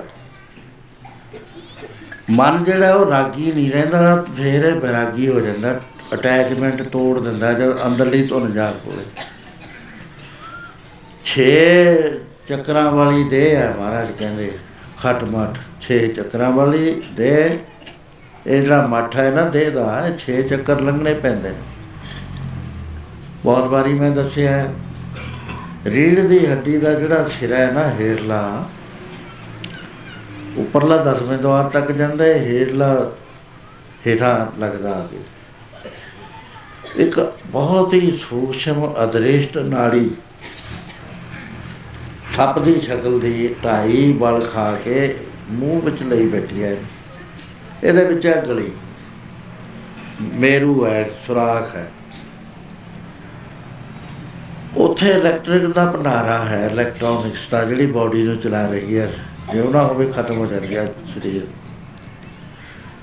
ਪਹਿਲੇ ਜ਼ਮਾਨਿਆਂ ਦੇ ਵਿੱਚ ਇਹ ਤਰੀਕਾ ਸੀ, ਹੁਣ ਨਹੀਂ ਹੈ। ਹੁਣ ਗੁਰੂ ਨਾਨਕ ਸਾਹਿਬ ਨੇ ਇਹਦੇ ਵਿੱਚ ਰਿਫਾਰਮਸ ਕਰ ਦਿੱਤੀਆਂ। ਅੱਜ ਦੇ ਮਨੁੱਖ ਦੀ ਪ੍ਰਸਥਿਤੀ ਦੇ ਮੁਤਾਬਕ ਤੇ ਉਹਦੇ ਸਰੀਰਕ ਬਲ ਦੇ, ਦਿਮਾਗੀ ਬਲ ਦੇ ਰੁਝੇਵਿਆਂ ਨੂੰ ਮੁੱਖ ਰੱਖਦੇ ਹੋਏ ਗੁਰੂ ਸਾਹਿਬ ਨੇ ਰਾਹ ਜਿਹੜਾ ਹੈ ਨਾ, ਉਹ ਨੇੜੇ ਜਿਹਾ ਹੀ ਕਰ ਦਿੱਤਾ। ਜਿਵੇਂ ਪਹਿਲੇ ਜ਼ਮਾਨੇ 'ਚ ਤੁਰ ਕੇ ਜਾਂਦੇ ਸੀ, ਜੰਗਲ ਆਉਂਦੇ ਸੀ, ਸ਼ੇਰ ਫਿਰਦੇ, ਦਰਿਆ ਲੰਘਦੇ। ਕੰਧ ਮੂੜ ਚੁੱਕਦੇ ਜਾਂਦੇ ਆ, ਕਿਤੇ ਬਸਤੀ ਨਹੀਂ ਆਉਂਦੀ। ਬਸਤੀਆਂ ਤਾਂ ਗੁਰੂ ਨਾਨਕ ਸਾਹਿਬ ਵੇਲੇ ਨਹੀਂ ਸੀ। ਉਸ ਵੇਲੇ ਜੰਗਲੇ ਜੰਗਲ ਸੀ, ਮਰਦਾਨਾ ਅੱਕ ਜਾਂਦਾ ਸੀ ਜੰਗਲਾਂ 'ਚ। ਅੱਜ ਦੇ ਜ਼ਮਾਨੇ ਵਿੱਚ ਜੰਗਲਾਂ 'ਚ ਜਾਣ ਦੀ ਲੋੜ ਨਹੀਂ, ਇੱਥੇ ਜਾਓ 에ਅਰਪੋਰਟ ਤੇ ਟਿਕਟ ਲਓ, ਇੱਕ ਘੰਟੇ 'ਚ ਬੰਬੇ, ਇੱਕ ਘੰਟਾ 45 ਮਿੰਟ ਲੱਗਦੇ ਆ ਬੰਬੇ ਜਾ ਰਹਿੰਦਾ ਥੋੜੇ ਜਿਹੇ ਟਾਈਮ 'ਚ ਇੰਗਲੈਂਡ ਚਲੇ ਗਿਆ, ਅਮਰੀਕਾ ਚਲੇ ਗਿਆ, ਉਹ ਜਿਹੜਾ ਪਹਿਲਾ ਰਸਤਾ ਸੀ, ਉਹ ਉਹਦੇ 'ਚ ਮੋਡੀਫਿਕੇਸ਼ਨ ਕਰਤੀ। ਉਹ ਜਹਾਜ਼ ਦੇਤਾ ਅਸੀਂ ਨਿਆਣੇ ਹੁੰਦੇ ਸ਼ਬਦ ਪੜ੍ਹਦੇ ਹੁੰਦੇ ਸੀ, ਸਾਡੇ ਗੁਰਾਂ ਨੇ ਜਹਾਜ਼ ਬਣਾਇਆ, ਉਹ ਸਿੰਘੋ ਪਾਰ ਲੰਘੇ ਵੈਗਰੂ ਨਾਮ ਜਹਾਜ਼ ਹੈ ਚੜੇ ਸੋਤਰੇ ਪਾਰ। ਉਹ ਜਹਾਜ਼ ਬਣਾਤਾ, ਹੁਣ ਤਰਨ ਦੀ ਲੋੜ ਨਹੀਂ ਹੈ, ਜਾਂ ਪੈਦਲ ਜਾਣ ਦੀ, ਕਾਰਾਂ ਨੂੰ ਵੀ ਦੇਰ ਲੱਗਦੀ ਹੈ, ਜਹਾਜ਼ 'ਚ ਬੈਠੋ, ਸਿਰੇ ਜਾਂਦਾ। ਇਸ ਪਹਿਲੇ ਜਿਹੜਾ ਸੀ ਤਰੀਕਾ, ਸਾਡੇ ਜਿਹੜੇ ਬਜ਼ੁਰਗ ਕਰਦੇ ਸੀ, ਬੜਾ ਔਖਾ ਸਾਧਨ ਕਰਦੇ ਸੀ। ਖਟਮਟ ਦੇ। ਹੀ ਇਹ ਸਰੀਰ ਦੇ ਜਿਹੜੀ ਰੀੜ ਦੀ ਹੱਡੀ ਆ, ਅਖੀਰਲਾ ਹਿੱਸਾ ਹੈ ਨਾ, ਉੱਥੇ ਪਹਿਲੇ ਹੀ ਰੁਕਾਵਟ ਆਉਂਦੀ ਹੈ ਉਹਨੂੰ ਮੂਲਧਾਰ ਚੱਕਰ ਕਹਿੰਦੇ ਨੇ। ਪ੍ਰਾਣਾਯਾਮ ਦੀ ਹੀਟ ਦੇ ਕੇ ਪ੍ਰਾਣ ਵਾਯੂ ਤੇ ਅਪਾਨ ਵਾਯੂ ਜਿਹੜੀ ਸਰੀਰ ਦੇ ਅੰਦਰ, ਹਵਾ ਹੈ ਸਾਡੇ ਅੰਦਰ, ਉਹ ਹਰ ਵਕਤ ਜਿਹੜੀ ਕੱਢਦੀ ਰਹਿੰਦੀ ਹੈ ਬਾਹਰ ਮਲ ਮੂਤਰ ਉਹ ਹਵਾ ਨੂੰ ਕੰਟਰੋਲ ਦੇ ਵਿੱਚ ਲੈ ਕੇ ਦੋਏ ਇਕੱਠੀਆਂ ਕਰਨੀਆਂ ਪੈਂਦੀਆਂ, ਬਾਹਰਲੀ ਵੀ ਤੇ ਅੰਦਰਲੀ। ਉਹ ਅੰਦਰਲੀ ਜਿਹੜੀ ਹੈ ਉਹ ਜਠਰਾਗਨ ਵਰਗੀ ਕਰਮ ਹੈ। ਮੂਲੀਆਂ ਵੀ ਹਜਮ ਕਰ ਦਿੰਦੀ, ਇੰਨੀ ਹੀਟ ਹੈ ਉੱਥੇ। ਉਹ ਜਜ਼ਬਾਤ ਇਹਦੇ ਨਾਲ ਰਲਦੀ ਹੈ ਤਾਂ ਇੰਨੀ ਹੀਟ ਵੱਧ ਜਾਂਦੀ ਹੈ ਬੋਡੀ 'ਚ ਬਹੁਤ ਹੀਟ ਹੋ ਜਾਂਦੀ ਹੈ ਦਿਮਾਗ ਦੇ ਵਿੱਚ ਹੀਟ ਪਹੁੰਚਦੀ ਹੈ ਜਿਹੜਾ ਮਾੜਾ ਆਦਮੀ ਉਹ ਤਾਂ ਕਮਲਾ ਹੋ ਜਾਂਦਾ। ਹੈ ਪਹਿਲੇ ਜ਼ਮਾਨੇ 'ਚ ਬਰਮਚਰਜ ਬਰਮਚਰੀਆ ਰੱਖਦੇ ਹੁੰਦੇ ਕੰਮ ਤਾਂ ਉਹਨਾਂ ਦਾ ਵੀ ਚੱਲਦਾ ਸੀ 25 ਸਾਲ ਤਾਈਂ ਸ਼ਾਦੀ ਨਹੀਂ ਸੀ ਕਰਾਉਂਦੇ। 25 ਦੇ ਬਾਅਦ ਜੁਆਇੰਟ ਰਹਿੰਦੇ ਸੀ, ਪਰ ਸਿਰਫ ਬੱਚੇ ਪੈਦਾ ਕਰਨ ਵਾਸਤੇ ਸੰਭੋਗ ਦੇ ਵਿੱਚ ਜਾਂਦੇ ਸੀ, ਅਹ ਕੁੱਤਿਆਂ ਮੰਗਣ ਨਹੀਂ ਸੀ ਕਰਦੇ। ਉਹਦੇ ਨਾਲ ਬਰਮ ਸ਼- ਸ਼ਕਤੀ ਸਰੀਰ ਦੀ ਕਾਇਮ ਰਹਿੰਦੀ ਸੀ। ਫਿਰ ਉਹਦੇ ਬਾਅਦ ਸਭ ਕੁਝ ਛੱਡ ਛਡਾ ਕੇ ਭਜਨ ਕਰਦੇ ਸੀ 50 ਸਾਲ ਤੋਂ ਬਾਅਦ। ਉਦੋਂ ਬਾਅਦ ਆਪਣਾ ਪਰਪਸ ਸਿੱਧ ਕਰਕੇ ਆਪ ਵੀ ਜਪਦੇ ਸੀ, ਦੁਨੀਆ ਨੂੰ ਵੀ ਨਾਮ ਜਪਾਉਂਦੇ ਸੀ। ਬਹੁਤ ਸ- ਵਧੀਆ ਸੀਗਾ ਸਮਾਂ। ਹੁਣ ਤਾਂ ਹੈ ਹੀ ਨਹੀਂ। ਬੁੜਾ ਹੈ, ਉਹ ਨਹੀਂ ਨਾਮ ਜਪਦਾ। ਉਹ ਕਹਿੰਦਾ, ਮੈਂ ਜਾਣਾ ਹੀ ਨਹੀਂ, ਮੈਂ ਦਵਾਈਆਂ ਹੀ ਆ ਦੀਆਂ ਖਾ ਲੂੰਗਾ ਪਤਾ ਹੀ ਜਦ ਲੱਗਦਾ ਵੀ ਤੁਰ ਗਿਆ ਬਈ, ਤੁਰ ਗਿਆ।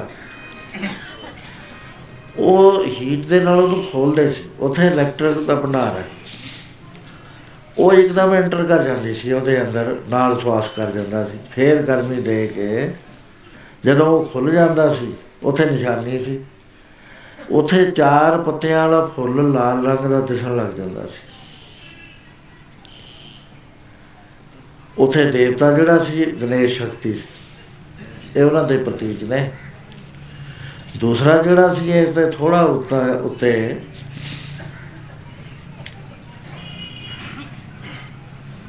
ਉਹ ਅਧਿਸ਼ਠਾਨ ਕਹਿੰਦੇ ਸੀ। ਉਹਦੇ 6 ਪੱਤੇ ਹੋਇਆ ਕਰਦੇ ਸੀ, ਪੀਲੇ ਰੰਗ ਦਾ ਹੁੰਦਾ, ਪੱਤਾ ਸਾਰਾ। ਉੱਥੇ ਅੱਖਰ ਵੀ ਨੇ, ਫਲਾਣਾ ਫਲਾਣਾ ਅੱਖਰ ਉੱਥੋਂ ਪੈਦਾ ਹੁੰਦਾ। ਇੱਕ ਵਾਰੀ ਇੱਥੇ ਇੱਕ ਬੀਬੀ ਕਹਿੰਦੀ, ਮੈਂ ਪੀ ਐਚ ਡੀ ਕਰਨੀ ਹੈ ਬੋਲੀ ਤੇ, ਮੈਂ ਤੈਨੂੰ ਪਤਾ ਅੱਖਰ ਕਿੱਥੋਂ ਆਉਂਦੇ ਨੇ? ਕਹੇ ਨਾ, ਇਹ ਤਾਂ ਮੈਨੂੰ ਪਤਾ ਨਹੀਂ। ਉਹ ਜਦ ਮੈਂ ਦੱਸੇ, ਕਹਿੰਦੀ, ਇਹ ਤਾਂ ਨਵੀਂ ਗੱਲ ਹੈ, ਅੱਖਰ ਅੰਦਰੋਂ ਹੀ ਪੈਦਾ ਹੋਏ ਨੇ। ਮੈਂ ਬੋਲੀ ਅੰਦਰੋਂ ਹੀ ਆਉਂਦੀ ਹੈ। ਸੋ ਉਹ ਤੇ ਅੱਗੇ ਵਿਸ਼ ਆ ਜਾਂਦਾ ਹੈ, ਅਗਲਾ ਚੱਕਰ, ਉਹਨੂੰ ਵਿਸ਼ਵ ਚੱਕਰ ਕਹਿੰਦੇ ਨੇ, ਆਹ ਨਾਭੀ ਦਾ ਮਣੀਪੂਰਕ ਚੱਕਰ। ਇੱਥੇ ਆ ਕੇ 10 ਪੱਤਿਆਂ ਵਾਲਾ ਨੀਲੇ ਰੰਗ ਦਾ ਫੁੱਲ ਆ ਜਾਂਦਾ ਹੈ। ਇਹਦੇ ਵਿੱਚੋਂ ਲੰਘ ਕੇ ਅਗਲਾ ਜਿੱਥੇ ਆ ਕੌਡੀ ਹੈ, ਦਿਲ ਹੈ, ਇਹਦੇ ਬਰਾਬਰ ਰੀੜ ਦੀ ਹੱਡੀ 'ਚ 12 ਪੱਤਿਆਂ ਵਾਲਾ ਫੁੱਲ ਆਉਂਦਾ ਹੈ, ਚਿੱਟੇ ਰੰਗ ਦਾ। ਗਲ ਵਿੱਚ ਹੈ ਜਿਹਨੂੰ ਵਿਸ਼ੁੱਧ ਚੱਕਰ ਕਹਿੰਦੇ ਨੇ। ਕੰਠ ਚੱਕਰ। ਇਹ 16 ਪੱਤਿਆਂ ਦਾ ਹੁੰਦਾ ਹੈ, ਸਾਵਾ ਰੰਗ ਹੁੰਦਾ। ਹੈ ਬਲਦ ਹੁੰਦੇ ਨੇ ਕਹਿੰਦੇ ਸਾਵਾ ਹੈ ਬਲਦ ਨਾ ਚਿੱਟਾ ਨਾ ਨੀਲਾ ਵਿਚਾਲੇ ਜੇ ਹੁੰਦਾ ਰੰਗ। ਇਹਦੇ ਬਾਅਦ ਜਿੱਥੇ ਦੋਏ ਅੱਖਾਂ ਤੇ ਨੱਕ ਦੀ ਜੜ ਹੈ ਇਹਨੂੰ ਆਗਿਆ ਚੱਕਰ ਕਹਿੰਦੇ ਨੇ। ਇੱਥੇ ਕਨਸੈਂਟਰੇਸ਼ਨ ਮਨ ਇੱਥੇ ਬ- ਵਾਸਾ ਕਰਦਾ ਹੈ। ਬੁੱਧੀ ਮਨ ਸੋਚਣ ਸ਼ਕਤੀ ਚਿੱਤ ਇਹਨਾਂ ਦਾ ਨਿਵਾਸ ਇਸ ਸਥਾਨ ਤੇ ਹੈ ਡਾਊਨਵਰਡ ਨਹੀਂ ਹੈ। ਇੱਥੇ ਹੈ। ਇੱਥੇ ਸਿਰਫ ਦੋ ਪੱਤਿਆਂ ਦਾ ਹੁੰਦਾ ਹੈ ਤੇ ਲਾਲ ਸੁਰਖ ਰੰਗ ਹੁੰਦਾ ਹੈ ਪ੍ਰਮੁਖ ਲਾਲੋ ਲਾਲ ਹੈ। ਇੱਥੇ ਗੁਰੂ ਦੇ ਦਰਸ਼ਨ ਹੁੰਦੇ ਨੇ ਆਪਣੇ ਦੇ। ਪ੍ਰਕਾਸ਼ ਦੇ ਵਿੱਚ ਹੁੰਦੇ ਨੇ ਲਾਲ ਰੰਗ ਦੇ ਪ੍ਰਕਾਸ਼। 'ਚ ਇਥੋਂ ਦਾ ਗੁਰੂ ਹੈਲਪ ਕਰਦਾ ਹੈ, ਇੱਥੇ ਤੇ ਤਾਂ ਜੀਵ ਆਪਣੀ ਮਿਹਨਤ ਕਰਕੇ ਪਹੁੰਚਦਾ ਹੈ। ਇਥੋਂ ਗੁਰੂ ਮੇਰੇ ਨੂੰ ਅੱਗੇ ਤਰੁੱਟੀ ਆਉਂਦੀ ਹੈ ਤੇ ਆਤਾ ਧਿਆਨ ਤੇ ਦੀ ਇਹ ਤਿੰਨੇ ਚੀਜ਼ਾਂ ਤੋੜ ਕੇ ਇੱਕ ਬਣਾ ਦਿੰਦੀ ਹੈ। ਇਹਦੇ ਵਿੱਚੋਂ ਨਗਾਉਂਦਾ ਹੈ ਗੁਰੂ। ਸਾਵਧਾਨ ਗੁਰੂ ਹੋਵੇ ਨਗਾ ਦਿੰਦਾ ਹੈ, ਜੇ ਗੁਰੂ ਨਾਲ ਸੰਪਰਕ ਨਾ ਰੱਖੋ, ਫੇਰ ਇਹ ਫਸ ਜਾਂਦਾ ਹੈ। ਇਥੋਂ ਗਾਹ ਸ਼ਕਤੀਆਂ ਦਾ ਮੰਡਲ ਸ਼ੁਰੂ ਹੁੰਦਾ ਹੈ। ਇਹਦੇ ਚ ਰਿੱਧੀਆਂ ਸਿੱਧੀਆਂ ਬੇਅੰਤ ਸ਼ਕਤੀਆਂ ਅੰਦਰ ਹੁਲਾਰੇ ਆਉਣਗੇ, ਕਰਕੇ ਦੇਖੇਗਾ, ਬਾਬੇ ਫਰੀਦ ਨੇ ਕਰਕੇ ਦੇਖਿਆ ਚਿੜੀਓ ਮਰ ਬੰਜੋ ਸਾਰੀਆਂ ਮਰ ਗਿਆ ਚਿੜੀਓ ਜੀ ਬੰਜੋ ਸਾਰੀਆਂ ਜਿਉਂਦੀਆਂ ਹੋ ਗਿਆ ਉਹ ਸ਼ਕਤੀ ਨਹੀਂ ਸਮਝ ਜਾਂਦੀ, ਜਿਹਦਾ ਨਾਂ ਲਊਗਾ ਉਹਨੇ ਆ ਜਾਣਾ, ਜਿਹਦਾ ਧਿਆਨ ਹੋਇਆ ਆ ਗਿਆ। ਪਤਾ ਲੱਗ ਗਿਆ ਵੀ ਮੇਰੇ ਸ਼ਕਤੀ ਹੈ ਐ ਵੀ ਪਤਾ ਵੀ ਉਹ ਗੱਡੀ ਉਤਰਿਆ, ਹੁਣ ਫਲਾਣੇ ਤੋਂ ਗਿਆ, ਧਮਕੇ ਤੋਂ ਗਿਆ। ਤੁਰੇ ਦਾ ਹੀ ਪਤਾ ਲੱਗ ਜਾਂਦਾ ਵੀ ਅੱਜ ਮੇਰੇ ਵੱਲ ਤੁਰਿਆ, ਕਹਿੰਦਾ ਬਚਾਦੇ ਲਾ ਲਓ। ਬਾਬਾ ਸਾਹਿਬ ਸਿੰਘ ਜੀ ਕਹਿਣ ਲੱਗੇ ਲਾਂਗਰੀ ਬੁਲਾਏ, ਕਹਿੰਦੇ, ਭਾਈ, ਅੱਜ ਤਿੰਨ ਪੀਪਿਆਂ ਦਾ ਪ੍ਰਸ਼ਾਦ ਬਣਾਓ। ਬਾਬਾ ਜੀ ਆਉਣਾ ਹੈ, ਕਹਿੰਦੇ, ਹਾਂ, ਸੰਗਤ ਨੇ ਆਉਣਾ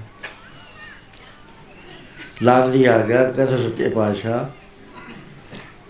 ਵੀ ਕਿਉਂ ਤਾਂ ਹੈ ਨਹੀਂ, ਕਿਉਂਕਿ ਉਹਨਾਂ ਦੀ ਮਰਿਆਦਾ ਸੀ, ਜੋ ਕੁਝ ਆ ਜਾਂਦਾ ਸੀ ਉਤਨੇ ਬਣਾ ਕੇ ਬਾਕੀ ਦਰਿਆ ਦੇ ਚ ਪਾ ਦਿੰਦੇ ਸੀ ਮੱਛੀਆਂ ਕਿੱਛੀਆਂ ਕੜਾਹੇ ਬੁੱਧੇ ਮਾਰ ਦਿੰਦੇ ਸੀ। ਦੂਜੇ ਦਿਨ ਆਉਂਦਾ ਸੀ ਗੁਰੂ ਤੀਸਰੇ ਪਾਤਸ਼ਾਹ ਦਾ ਵੀ ਇਹ ਸੀ। ਜੋ ਕੁਝ ਬਣਿਆ ਹੁੰਦਾ, ਬਿਆਸਾ ਦਰਿਆ 'ਚ ਜਾ ਕੇ ਮੁੱਦੇ ਮਾਰ ਦੇਣੇ ਕੜਾਹੇ ਧੋ ਕੇ ਲਿਆਉਣੇ ਉੱਥੋਂ। ਦੂਏ ਦਿਨ ਆਉਣਾ ਤਾਂ ਪ- ਬਣਾਉਂਦੇ ਸੀ, ਆਹੀ ਰੋਟੀ ਮੈਦਾਨ ਦੇ ਡੇਰੇ ਦਾ ਸੀ। ਕਹਿੰਦੇ ਬਾਬਾ ਜੀ, ਅੱਜ ਘਿਓ ਆਇਆ ਨਹੀਂ ਹੈ। ਕਹਿੰਦੇ ਇਹਨੇ ਖਵਾਜੇ ਨੇ ਰੋਕ ਲਿਆ, ਘਿਓ ਆ ਰਿਹਾ ਸੀਗਾ। ਜਾਓ ਬਰਨ ਦੇਵਤੇ ਨੂੰ ਕਹੋ ਵੀ ਤਿੰਨ ਪੀਪੇ ਘਿਓ ਦੇ ਦੇਵੇ। ਸ਼ਰਧਾ ਵਾਲੇ ਸੀ, ਗਏ, ਤਿੰਨ ਪੀਪੇ ਪਾਣੀ ਦੇ ਭਰ ਲਏ। ਪ੍ਰਸ਼ਾਦ ਬਣਾ ਲਿਆ, ਲੰਗਰ ਬਣ ਗਿਆ, ਤੇ ਹੌਲੇ ਦਾ ਪ੍ਰਸ਼ਾਦ ਤਿੰਨ ਪੀਪਿਆਂ ਦਾ। ਇਹਨੇ ਨੂੰ ਜਦ ਪ੍ਰਸ਼ਾਦੇ ਤਿਆਰ ਹੋ ਗਏ, ਇੱਕ ਪਲਟਣ ਆ ਗਈ ਦਰਸ਼ਨ ਕਰਨ ਮਹਾਪੁਰਸ਼ਾਂ ਦੇ। ਸਭ ਨੂੰ ਪਤਾ ਲੱਗ ਗਿਆ ਵੀ ਅੰਮ੍ਰਿਤ ਵੇਲੇ ਹੀ ਇਹਨਾਂ ਨੇ ਕਹਿਤਾ ਸੀ। ਉਸ ਵੇਲੇ ਕਿੱਥੋਂ ਤੁਰੀ, ਸਾਰਾ ਕੁਝ ਦੇਖ ਰਹੇ ਸੀ। ਇਹ ਦ੍ਰਿਸ਼ਟੀ ਪੈਦਾ ਹੋ ਜਾਇਆ ਕਰਦੀ ਹੈ ਉਹ ਇਸ ਮੰਡਲ ਚ ਹੁੰਦੀ ਹੈ, ਜਿੱਥੇ ਦੀ ਮੈਂ ਹੁਣ ਗੱਲ ਕਰਦਾ ਸਾਸਰਾਰ ਦਲ ਕੰਮ ਕਹਿੰਦੇ ਨੇ ਇਹਨੂੰ ਮੰਡਲ।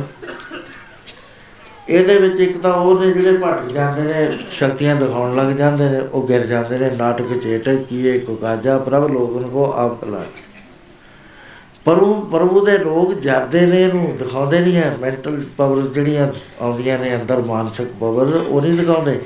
ਅੰਦਰ ਇੱਕ ਇਹਨੂੰ ਜਜ਼ਬ ਕਰ ਜਾਂਦੇ ਕਿੰਨਾ ਹੀ ਸੰਕਟ ਪੈ ਜੇ ਆਰੇ ਨਾਲ ਚੀਰਨ ਵਾਲੇ ਚੀਰ ਦੇਣ ਇਹ ਸ਼ਕਤੀ ਤਾਂ ਦਿਖਾ ਦੇਣਗੇ ਵੀ ਮੈਂ ਆਰਾਮ ਨਾਲ ਚੀਰਿਆ ਜਾਵਾਂ। ਉਹ ਜਿਹਨੇ ਵੀ ਉਹਦੇ ਦੰਦੇ ਨਹੀਂ ਖੁੰਡੇ ਕਰਦੇ, ਨਾ ਜਲਾਦਾਂ ਦੇ ਹੱਥ ਤੋੜਦੇ ਨੇ। ਸੋ ਇਹ ਸ਼ਕਤੀਆਂ ਦਾ ਮੰਡਲ ਹੈ। ਬਹੁਤ ਵਾਰੀ ਮੈਂ ਦੱਸਿਆ।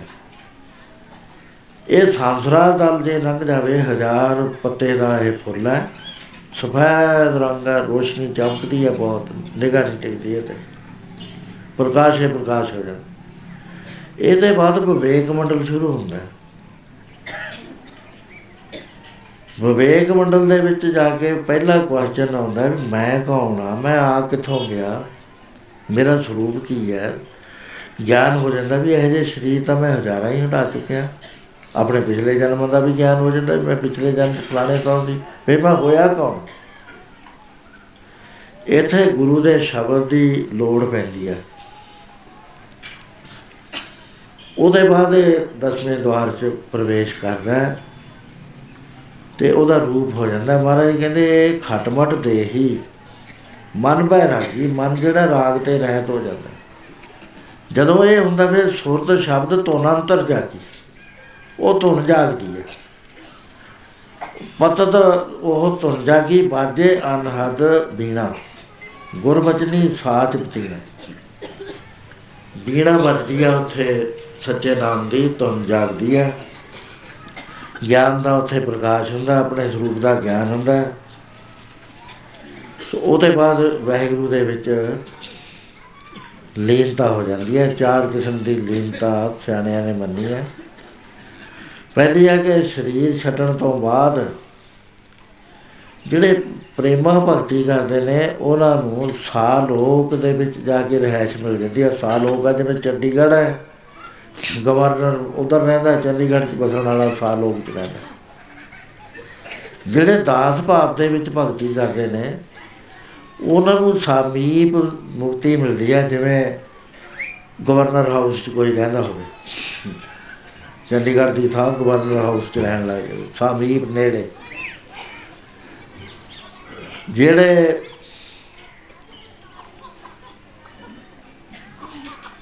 ਗਿਆਨ ਦੀ, ਗਿਆਨ ਸਹਿਤ ਭਗਤੀ ਕਰਦੇ ਨੇ, ਉਹਨਾਂ ਨੂੰ ਸਰੂਪ ਮੁਕਤੀ ਮਿਲਦੀ ਹੈ ਉਹ ਜਿਹਾ ਹੀ ਸਰੂਪ ਹੋ ਜਾਂਦਾ ਜਿਹੜਾ ਜਿਹਾ ਪਰਮੇਸ਼ਰ ਦਾ ਸਰਗੁਣ ਸਰੂਪ ਹੈ, ਉਹ ਜਿਹਾ ਹੀ ਉਹਨਾਂ ਨੂੰ ਪ੍ਰਾਪਤ ਹੋ ਜਾਂਦਾ। ਜਿਹੜੇ ਬਰਮ ਗਿਆਨ ਦੀ ਭਗਤੀ ਕਰਦੇ ਨੇ, ਉਹ ਸਾਧ ਜੁਜ਼ ਮੁਕਤੀ ਹੁੰਦੀ ਆ ਉਹਨਾਂ ਦੀ। ਰੱਬ ਦੇ ਵਿੱਚ ਲੀਨ ਹੋ ਜਾਣਾ, ਭੇਦ ਹੋ ਜਾਣਾ, ਸੋਈ ਫਿਰ ਕੇ ਤੂੰ ਵਿਆਹ ਜਾ ਕੋ ਕਹਤਾ ਆ। ਸੋ ਇਹ ਇੱਕ ਰਸਤਾ ਹੈ ਜੇ ਅਸੀਂ ਐ ਕਹਦੇ ਵੀ ਉਹਨੇ ਰਾਮ ਦਾ ਨਾਮ ਜਪਿਆ, ਸਾਨੂੰ ਪਤਾ ਹੀ ਨਹੀਂ ਵੀ ਕਹਾਂ ਵੀ ਕੁਝ ਹੈ ਮੇਰਾ ਹੀ ਪੈ ਜਾਂਦਾ ਸੋ ਉਹ ਬੀਬੀ ਨੇ ਲਗਨ ਦੇ ਨਾਲ ਨਾਮ ਜਪਿਆ। ਲਿਵ ਲਾਗੀ ਤੇ ਸਤੋਤਿਓ, ਨਿਤ ਪੜਾਏ ਕਰੇ ਸੁਰਤਾ ਰੋਜ਼ ਅੰਮ੍ਰਿਤ ਵੇਲੇ ਜਾਗਦੀ ਹੈ, ਕਰਮ ਉਹਦੇ ਸ਼ੁੱਧ ਹੋ ਗਏ, ਪਾਪ ਹਟ ਗਏ, ਤੇ ਨਿਤ ਨਾਮ ਜਪਾਉਂਦੀ ਹੈ, ਜਪਾਉਂਦੀ ਜਪਾਉਂਦੀ ਨਾਮ ਅੰਦਰ ਚਲਿਆ ਗਿਆ, ਫੇਰ ਤੋਤਾ ਜਪਦਾ ਆਪੇ। ਇਹਦੇ ਅੰਦਰ ਚੱਲਦਾ ਨਾਮ ਉਹ ਬੋਲ ਕੇ ਕਰਦਾ, ਫਿਰ ਹੌਲੀ ਹੌਲੀ ਵਸਤਾ ਇਹਦੀ ਵੱਧ ਗਈ। ਤੇ ਇਹਦੀ ਮੈਲ ਲੈ ਗਈ ਪਤਾ ਤੋਂ ਉਦਾਹਰਨ, ਰਾਮ ਨਾਮ, ਦੁਰਮਤ ਪਾਪ ਕਲੇਵਰ ਤੋਤਾ। ਉਹਦਾ ਅੰਤ ਦਾ ਸਮਾਂ ਤਾਂ ਸਭ ਤੇ ਹੀ ਆਉਣਾ ਹੈ। ਕੋਈ ਵੀ ਨਹੀਂ ਐਸੇ ਜਿਹੜਾ ਕਹੇ, ਮੇਰਾ ਅੰਤ ਨਹੀਂ ਆਉਣਾ। ਸਭ ਦਾ ਕਿਸੇ ਨੂੰ ਇਹ ਕੌੜਾ ਲੱਗਣਾ ਹੈ, ਕਿਸੇ ਨੂੰ ਇਹ ਮਿੱਠਾ ਲੱਗਣਾ ਹੈ। ਜਿਨ੍ਹਾਂ ਨੇ ਤਾਂ ਜਨਮ ਪਦਾਰਥ ਜਿੱਤ ਲਿਆ, ਉਹਨਾਂ ਨੂੰ ਤਾਂ ਇਹ ਲੱਗਣਾ ਮਿੱਠਾ ਕਬੀਰ ਜਿਸ ਮਰਨੇ ਤੇ ਜਗ ਡਰੇ, ਮੇਰੇ ਮਨ ਆਨੰਦ, ਮਰਨੇ ਹੀ ਤੇ ਪਾਈਐ ਪੂਰਨ ਪਰ ਜਿਨ੍ਹਾਂ ਦਾ ਮਨ ਇੱਥੇ ਫਸਿਆ ਹੋਇਆ, ਜਾਇਦਾਦਾਂ, ਜ਼ਮੀਨਾਂ ਬੈਂਕ ਬੈਲੈਂਸਾਂ ਪਰਿਵਾਰ ਵਿੱਚ, ਉਹਨਾਂ ਨੂੰ ਬੜਾ ਕੌੜਾ ਲੱਗਣਾ ਉਹ ਕਹਿਣਗੇ, ਬਚਾ ਲਓ ਬਚਾ ਲਓ ਮੈਨੂੰ। ਇਹ ਕਾਲ ਤਾਂ ਕਹਿੰਦੇ, ਰੱਤੀ ਬਿਲਮ ਨਾ ਦੇਵਣੀ ਬਣ ਜਾ ਰਿਹਾ, ਮਿੱਤਰਾਂ ਨੂੰ ਤਕੜੇ ਪਾਏ ਹੱਥ। ਇੱਕ ਸਕਿੰਟ ਦਾ ਨਹੀਂ ਟਾਈਮ ਦੇ ਸੋ ਅੱਜ ਪਿੰਜਰਾ ਖੁੱਲਾ ਰਹਿ ਗਿਆ। ਉਹ ਸੱਪ ਬੜਿਆ ਉਹਨੇ ਤੋਤਾ ਖਾ ਲਿਆ। ਉਹ ਦੋ ਵਾਰੀ ਕਿਹਾ, ਗੰਗਾ ਰਾਮਾ, ਬੋਲ ਰਾਮ ਰਾਮ। ਬੋਲਦਾ ਨੇਰਾ ਸੀ ਔਰ ਤਾਂ ਬਿਜਲੀਆਂ ਨੇ ਬਟਨ ਦਬ ਲੈਨੇ ਆ। ਪਹਿਲੇ ਜ਼ਮਾਨੇ 'ਚ ਨੇਰਿਆਂ 'ਚ ਤੋਰੇ ਫਿਰ ਰਹਿੰਦੇ। ਦੇਖੋ ਵੀ ਸੱਪ ਸੋਪਾ ਕਹਿੰਦੇ ਜਿੱਦਣ ਆਉਣੀ ਆ, ਉਦਣ ਆਏ ਜਾਣੀਆਂ ਫੇਰ ਕਿਹੜਾ ਬਚ ਜਾਣਗੇ। ਵਿਸ਼ਵਾਸ ਸੀ ਉਹਨਾਂ ਲੋਕਾਂ ਦੇ। ਫਿਰ ਚਾਰਾ ਵੀ ਕੋਈ ਨਹੀਂ ਸੀ, ਟੌਰਚਾਂ ਨਹੀਂ ਸੀ ਹੁੰਦੀਆਂ, ਦੀਵੇ ਹੁੰਦੇ, ਦੀਵਾ ਜਲਾਓ। ਲਾਲਟੈਨ ਵੀ ਨਹੀਂ ਸੀ ਹੁੰਦੀ, ਲੈਂਪ ਵੀ ਨਹੀਂ ਸੀ ਹੁੰਦੇ। ਉਹ ਨਿਗਾਹ ਹੀ ਇੰਨੀ ਤੇਜ਼ ਹੁੰਦੀ ਨੇਰੇ ਚ ਦਿਸਦਾ ਇਹਨੇ ਸ਼ਾਇਦ, ਇਹਨੇ ਹੱਥ ਮਾਰਿਆ ਤੇ ਉਧਰਲੇ ਪਾਸੇ ਇਹਦਾ ਸਰੀਰ ਸ਼ਾਂਤ ਹੋ ਗਿਆ। ਹੁਣ ਹੋਇਆ ਕਿ ਸਾਰੀ ਜ਼ਿੰਦਗੀ ਦੇ ਪਾਪ ਦਾ ਨਾਮ ਨੇ ਧੋਤੇ ਸੀ, ਅੰਤਕਾਲ ਜਾਲ ਤੋੜ। ਨਰਕਾਂ ਵਿੱਚ ਨਾ ਖਾਦ ਸਕੁਰਤਾ ਤੇ ਜਿਹੜੀ ਪਦਵੀ ਸੰਸਾਰ ਦੀ ਸਭ ਤੋਂ ਉੱਚੀ ਬੈਕੁੰਠ ਦੀ ਹੈ, ਉਸ ਥਾਂ ਦੇ ਉੱਤੇ ਕਹਿੰਦੇ ਉਸ ਨੇ ਨਿਵਾਸ ਲੈ ਲਿਆ।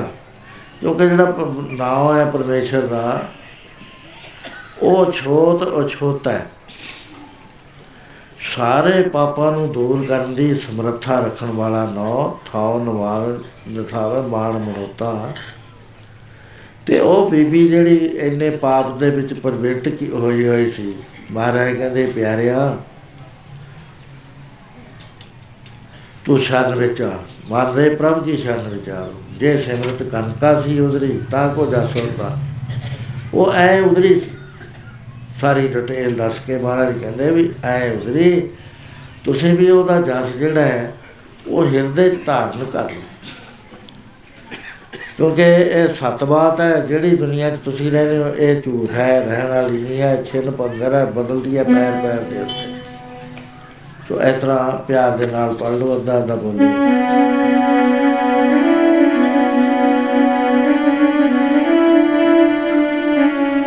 ਕਨਕਾ ਚੱਲੀਏ ਬਵਨ ਉੱਤੇ ਬੈਠ ਕੇ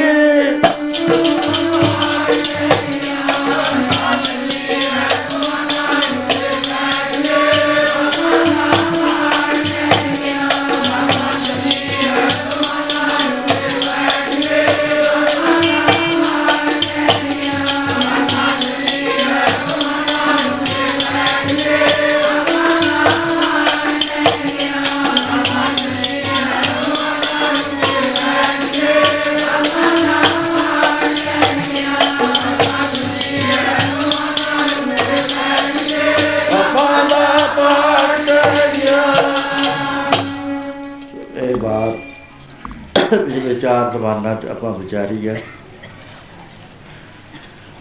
ਮਤਲਬ ਇਹ ਹੈ ਕਿ ਗੁਰੂ ਮਹਾਰਾਜ ਨੇ ਐਸਾ ਰਸਤਾ ਲਿਆ ਤਾ। ਨਾ ਸਾਨੂੰ ਕਿਸੇ ਚੱਕਰ ਭੇਜਣ ਦੀ ਲੋੜ ਹੈ, ਨਾ ਪ੍ਰਾਣਾਯਾਮ ਦੀ ਲੋੜ ਹੈ।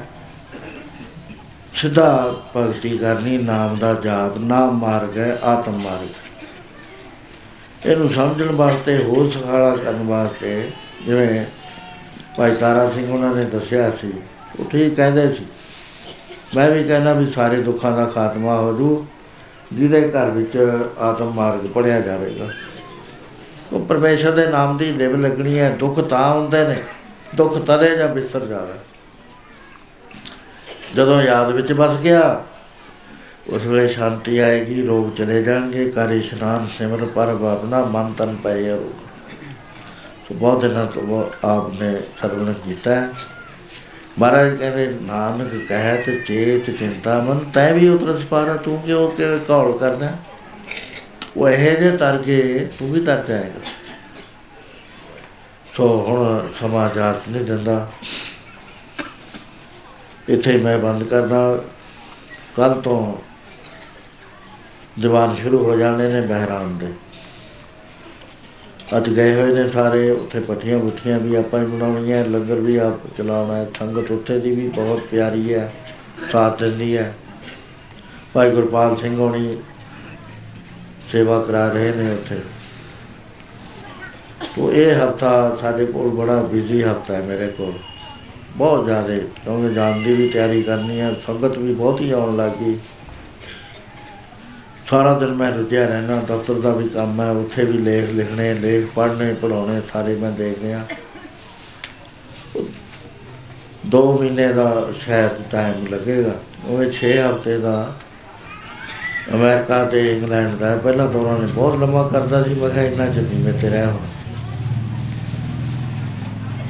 ਪ੍ਰੋਗਰਾਮ ਵੀ ਬੜਾ ਸੂਖਮ ਜਿਹਾ ਰਿਹਾ ਵੀ ਤਿੰਨ ਦਿਨ ਅਸੀਂ ਕੀਰਤਨ ਕਰਿਆ ਕਰਾਂਗੇ। ਬਾਕੀ ਜਿਹੜੇ ਨੇ ਸੋਮਵਾਰ, ਮੰਗਲਵਾਰ, ਬੁੱਧਵਾਰ, ਵੀਰਵਾਰ, ਚਾਰ ਦਿਨ, ਉਹਦੇ 'ਚ ਸਿਰਫ ਸੰਗਤ ਨੂੰ ਮਿਲਣਾ ਹੈ, ਕੀਰਤਨ ਨਹੀਂ ਹੈ। ਜੇ ਕੋਈ ਕਰਾਊਗਾ ਵੀ ਜਥਾ ਮੇਰੇ ਨਾਲ ਹੈ, ਇਹ ਕਰ ਲਿਆ ਕਰਨਗੇ ਪ੍ਰੇਮੀ। ਕੈਨੇਡਾ ਤਿੰਨ ਦਿਨ ਵਾਸਤੇ ਮੈਂ ਕਿਹਾ ਸੀ, ਮੈਨੂੰ ਰਾਤ ਵੀ ਟੈਲੀਫੋਨ ਇੱਕ ਤਾਂ ਇਹੋ ਜਿਹਾ ਕਹੇ ਵੀ ਇਹ ਹੋਏ ਨਹੀਂ ਸਕਦਾ ਵੀ ਤੁਸੀਂ ਕੈਨੇਡਾ ਨਾ ਆਓ। ਮਾ, ਸਾਨੂੰ ਵੀਜ਼ਾ ਹੀ ਨਹੀਂ ਮਿਲ ਰਿਹਾ। ਤੁਸੀਂ ਕਿਵੇਂ ਲੈ ਜਾਓਗੇ ਸਾ ਅਭੀ ਵੀ ਤੁਹਾਡੇ ਪਹਿਲਾਂ ਹੀ ਕਹਿੰਦੇ ਕਹਿੰਦੇ ਤੁਸੀਂ ਵੀਜ਼ਾ ਵੀ ਨਾ ਲਓ, ਤੁਸੀਂ ਇਕੱਲੇ ਘੁੰਮ ਆਓ ਉੱਥੇ ਕੈਨੇਡਾ ਜਾ ਕੇ। ਮੈਂ ਦੇਖੋ ਜੋ ਗੁਰੂ ਸਾਹਿਬ ਨੇ ਕਰਨਾ, ਉਹ ਕਰਨਾ ਹੀ ਹੈ।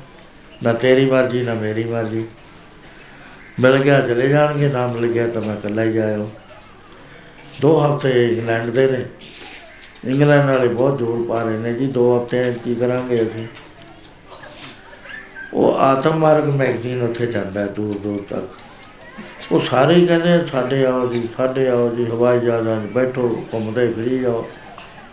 ਮੈਂ ਕਿਹਾ ਮੇਰੇ ਨਹੀਂ ਇਹ ਕੰਮ ਆਉਣਾ ਮੈਂ ਤਾਂ ਆਰਾਮ ਨਾਲ ਆਉਣਾ ਹੈ। ਫਸਟ ਐਂਡ ਲਾਸਟ ਵਿਜ਼ਿਟ ਹੈ ਮੇਰੀ ਇਹ। ਫਿਰ ਆਪੇ ਤੁਸੀਂ ਲੋਕ ਤਗੜੇ ਹੋ ਜਾਓ, ਆਪਣਾ ਕੰਮ ਆਪ ਕਰੋ।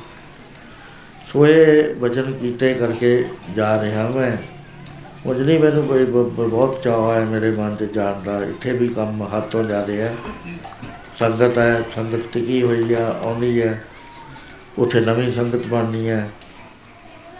ਸੋ ਇਸ ਕਰਕੇ ਅਗਲਾ ਐਤਵਾਰ ਇੱਥੇ ਹੋਵੇਗਾ, ਉਹਦੇ ਬਾਅਦ ਅਸੀਂ ਚਲੇ ਜਾਣਾ। ਹੈ। ਐਵੇਂ ਲੰਘ ਜਾਂਦੇ ਨੇ, ਚਾਰ ਹਫ਼ਤੇ ਕੀ ਹੁੰਦੇ ਨੇ 6 ਹਫ਼ਤੇ ਕੀ ਹੁੰਦੇ ਨੇ, ਫਟਾਫਟ ਆ ਜਾਂਦੇ ਨੇ ਮਹਾ- ਮਹਾਰਾਜ ਨੇ ਚਾਹਿਆ ਤਾਂ ਫਿਰ ਤੁਹਾਡੇ ਦਰਸ਼ਨ ਹੋ ਜਾਣਗੇ। ਹੁਣ ਸਾਰੇ ਪ੍ਰੇਮੀ ਗੁਰ ਸਤੋਤਰ ਚ ਬੋਲੋ, ਨਮਸਕਾਰ ਪੜੋ ਜਿਹਨੇ ਰਸਨਾ ਨਹੀਂ ਹਾਲ ਤੱਕ ਖੋਲੀ ਉਹ ਵੀ ਖੋਲ